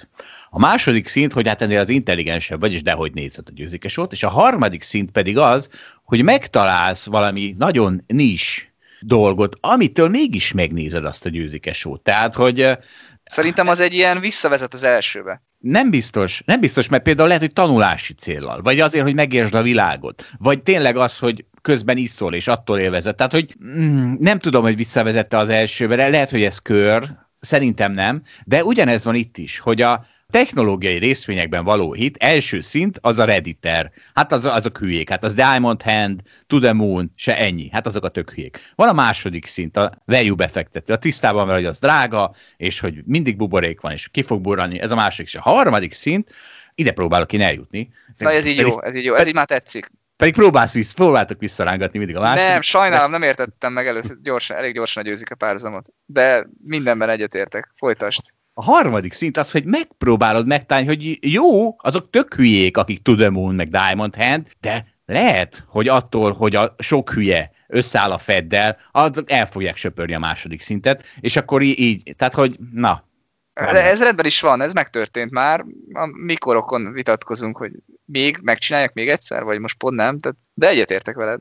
Jó lett volna látni, hogy ezek össze fognak állni a Feddel, és ezt csinálják, akkor sokat nyertem volna. Lehet akkor ebből az egészben az jönhet, hogy győzike sót is más szemmel kellett volna nézni, még amikor gimnazista voltam és ment a tévében. Hát igen, abból azért nehéz profitálni, de... Ott kellett, volna, ott kellett volna ezt a szemléletet elsajátítani. Igazából én a Dallasra állítottam föl ezt, tehát a Dallas volt, ez volt ez a három szint, de ezt neked nem mondtam, Akkor mert... még kicsi voltam, igen. igen. Na, szóval buborék szezon van, és a Goldman Sachs is összerakott az valami 80 oldalas könyvet arról, hogy, hogy mi van a buborék van-e, az a főcíme, hogy mi az a buborék, és benne vagyunk egyben, és az alcím pedig a válasz, iránymutatás a buborékokhoz, és hogy miért nem vagyunk egyben. Úgyhogy egy kicsit elő, izé, spoilereztük az egészet, de óriási, hogy összeraktak egy táblázatot, és akkor ezen végigmegyünk, hogy mik a buboréknak a karakterisztikája, és milyen kockázatot jelentenek jelenleg. Első, túlzott áremelkedés, extrém értékeltségek. És akkor azt mondja, hogy yes, szelektív, tehát hogy igen, ez megvan egyes részpiacokon, a risk moderate. Azt nem tudom, hogy számoltak ki moderate, de hát a Goldman Sachs biztos jól számoltak ki, hát ott száz órában dolgoznak a hülye gyerekek. Akkor az új értékeltségi metódusok igazolást nyernek. Tehát ki lehet találni új. Tehát ugye erről beszéltünk itt is, hogy nem, már nem price to earnings van, hanem price to sales, meg nem tudom mi, volt még ennél is durvább. Mi nem paper-et kell nézni, price per sales-t. Jó, na jó, akkor csak ez. Na igen. Akkor el is azt mondta, hogy igen, ez van, szelektív, és a risk az limited moderate. Növekvő piaci koncentráció, ez yes, és moderate high a kockázat, tehát hogy egyre kevesebb részvény vezeti az emelkedést. Egyre őrültebb spekuláció és befektetői áramlások. áramlások. Ez is megvan, ez moderate, de azt írja, hogy ez from low base, tehát hogy alacsony bázisról kezdődött ez az egész. Elhiszem. Jó. Valószínűleg ez a izé, tudod, például ez a pénzpiaci alap, amiről már sokszor beszéltük, igen, hogy még mindig. Igen, igen. Hát nagyon vicces ez a táblázat, de folytasd, majd utána értekezünk, ha végigmondtad. Könnye, könnyű hitelhez jutni, alacsonyak a, a kamatok, és emelkedik a tőkeátétel. Ez is létezik, és limited kockázat a private szektorban. Booming corporate activity, tehát hogy a vállalati aktivitás az boomol. Ez is megvan, ez is moderált és alacsony bázisról indult. Új, ez jó, új éra van a narratívában és a technológiai innovációkban. Hát ez abszolút megvan, moderate és high a kockázata. Late cycle economic boom, ez nincs, tehát ne, nem, nem vagyunk a, a economic boom késői ciklusában, hiszen a koronavírusnak köszönhetően most kezdődik, a, most csávolunk ki a recesszióból, eznek limited a kockázata, és az, hogy fölbukkannak a különböző könyvelési botrányok és szabálytalanságok, erre azt mondja, hogy nincs, és szintén limited a kockázata, és én itt az utolsóhoz, most akarsz az egészre Egyet hagyd mondjak, hogy Jó, egyébként én nagyon nagy érdeklődéssel olvasom ezeket a buborék elemzéseket, egyre több születik róla. Az elemzőházak mindig arról írnak, ami érdekli a befektetőket, vagy amiről azt gondolják, hogy érdekli őket. Most mindenkit ez érdekel, hogy buborék van-e. Egyébként ami, amiről igazán szól, szerintem az a Nasdaqnak a nem fang része, tehát a Tesla-tól az ilyen Salesforce-on keresztül az ilyen kisebb cégekig, amik egyébként annyira még nem ismertek a, a társadalomban. Ezek vannak ilyen nagyon-nagyon magas szorzókon, meg a, ezekre mondják, hogy itt price per sales kell nézni, és nem paper Na most, ami szerintem érdekes, ez a, amikor megpróbálják besorolni, hogy most ez a kockázat ez mennyire fontos, szerintem pont az a lényeg, hogy ugye ezt nem lehet megmondani, mert itt valami irracionális dolgot próbálnak megmagyarázni egy ilyen nagyon racionális módszerrel, és ugye pont a 2008-as, 2009-es válság is ugye arra hívta fel a figyelmet, hogy mindig megdől valami minta. Tehát ugye mindenki mintákat keres, hogy volt a múltban, de amikor nagy válság van, akkor mindig valami olyan dolog jön be, amire nem lehetett felhúzni egy mintát. Egyébként pont a koronavírus válság is egy ilyen volt, hogy erre most nem volt minta, hogy az elmúlt 50 évben ez megtörtént volna 20-szor, akkor hogy kellett kezelni? Akkor Amerikában ugye volt ez a mondás, hogy hát az ingatlan árak azok nem tudnak egyszer esni, mert majd úgyis ugye diversifikálva vannak, tehát hogy valahol majd felmegy, valahol majd lemegy, és akkor, és akkor az tök jó. Hát akkor pont ezért megtörténik az, hogy akkor majd pont egyszer esnek. Tehát ez mindig ilyen, és ezért, ezért ezeket a kockázatokat besorolni, most a piaci koncentráció az egy limited risk vagy nem, ez, ezt azért nehéz dolog megcsinálni, ettől függetlenül érdekes ezeket olvasni. Ugye a koronavírus azért nem jó, mert amire ez fókuszál, ez az animal spirit. Tehát az az, hogy megpróbálja a befektetői viselkedésből leszűrni a dolgokat, és abból megjósolni a következő válságot, mert egy általában azért abból jönnek a válságok, a pénzpiaci válságok, pénzügyi válságok, de egy külső soktól azért bármikor lehet, és a, a koronavírus az teljesen egy ilyen külső sok volt, tehát szerintem az, az nem jó ebből a szempontból, a mi szempontunkból, mert hát persze, hogyha jön egy, izé, egy UFO támadás, hát akkor kurvára esni fognak a tőzsdék, és akármilyen értékeltségen voltak a, a vizék. És engem az utolsó érdekelt nagyon ugye, hogy a könyvelési csalások előbukkanása, és ezek szerint ők a spacokat nem ide rakták, pedig azok valahol erről szólnak. Tehát a spac az arról szól, hogy az IPO-kat nagyon megkönnyítik. Kikerülik ezzel a cégek, amik a tőzsdére mennek, azokat a szigorú előírásokat, ami egy IPO-hoz szükséges, és akkor spacokon keresztül megoldják, és valahol de valahol ez annak a jele. Persze, ha a Goldman Sachs ezt nem köti össze, hiszen egy nagy spac szervező, akkor, akkor valóban. Hát meg a, mondjuk a Nikola is egy ilyen példa, amiről beszéltünk, hogy mennyi csalás volt. Most lehet, hogy azt nem csak, vagy nem kifejezetten könyvelés csalásról szól, de azért azt ide sorolnám, hogy azért látunk ilyen csalásszerű dolgokat szerintem abszolút ezen a piacon, és hát pont abban a részben, ami, amiben a buborék van. Nem véletlen, hát a csalók okosak, és oda mennek, ahol buborék van, és ott akarnak IPO-zni, meg tőkét kibocsátani, hogy meggazdagodjanak. Tehát ezt értelmesen csinálják. Igen, és az a cikk, ami ezzel foglalkozott, ez alapján a táblázat alapján azt mondhatnánk, hogy ha hát akkor buborék van, csak hogy ebben nincs benne egy dolog, mégpedig az, hogy mondjuk az 1990-es évek buborékja, ugyanaz a buborék, az úgy nézett ki, hogy a befektetők annyira magabiztosak voltak a hosszú távú jövőjében ezeknek a növekedési cégeknek, hogy hajlandóak voltak akár 1% osztalékhozamú cégeket is megvásárolni, miközben a kockázatmentes hozam 6,5% volt. Na hát pontosan tudjuk, hogy most viszont nincs kockázatmentes hozam. Tehát, és ez az az egész, amire a Goldman Sachs felhúzza, hogy valójában miért nincsen buborék, mert az egészet ahhoz is kell viszonyítani, hogy mi, mi a kockázatmentes hozam, közel nulla, mennyi pénz van a világban, ugye ez ennek a szinonimája. Hát én is ezzel próbálom magyarázni. Igen, de hát ha kötvényben buborék van, akkor már nem lesz igazad. Mert itt most részvénybuborékról beszél, de az szorosan kötődik a kötvénybuborékhoz. Na jó, figyelj, és akkor ha már ide kötöttük a spacot, amit a Goldman Sachs valamiért nem is köt a buborékok keretkezéséhez, de mi azért oda tudjuk kötni. Hát az UBS, ugye egy másik nagy ilyen befektetési bank, közölte a privát bankáraival, hogy mostantól kezdve nem ajánlhatják az ügyfeleiknek a spacokat. Magyarul, ha egy UBS ügyfél spacot vásárol, akkor az csak a saját elszántjából történhet, és akkor üzenjük a Goldman Sachsnak, hogy nézzen körül azért, hogy azért itten azokkal a spacokkal más befektetési bankoknak problémájuk van. Ugye ez a 2007-8-as válságban is jelen volt, amikor a, az ABS-eket, tehát ezeket a subprime hitelekhez kapcsolt eszközöket boldogan árulták a bankok, miközben ők maguk inkább sortolták. Szóval ezek a spacok is egy ilyen státuszt vettek föl, hát ezt még a Goldman Sachs nem ismerte föl, szóval akkor még egy elét találtuk a buboréknak, nem, Balázs? Hát de, de mondjuk tényleg én ezt nem ismerem fel, hogy ez a spac ez csak egy jelzés, vagy ez meg tud tényleg akkorán nő, hogy számítson, azt gondolom, hogy még nem akkor, hogy számítson, ez inkább csak egy jelzésértékű valami. Ez bizony egy jelzés, és akkor Hát akkor köszönjük szépen a figyelmet, mindenkinek buborékmentes hétvégét kívánunk, a viszonthallásra. A viszonthallásra, sziasztok!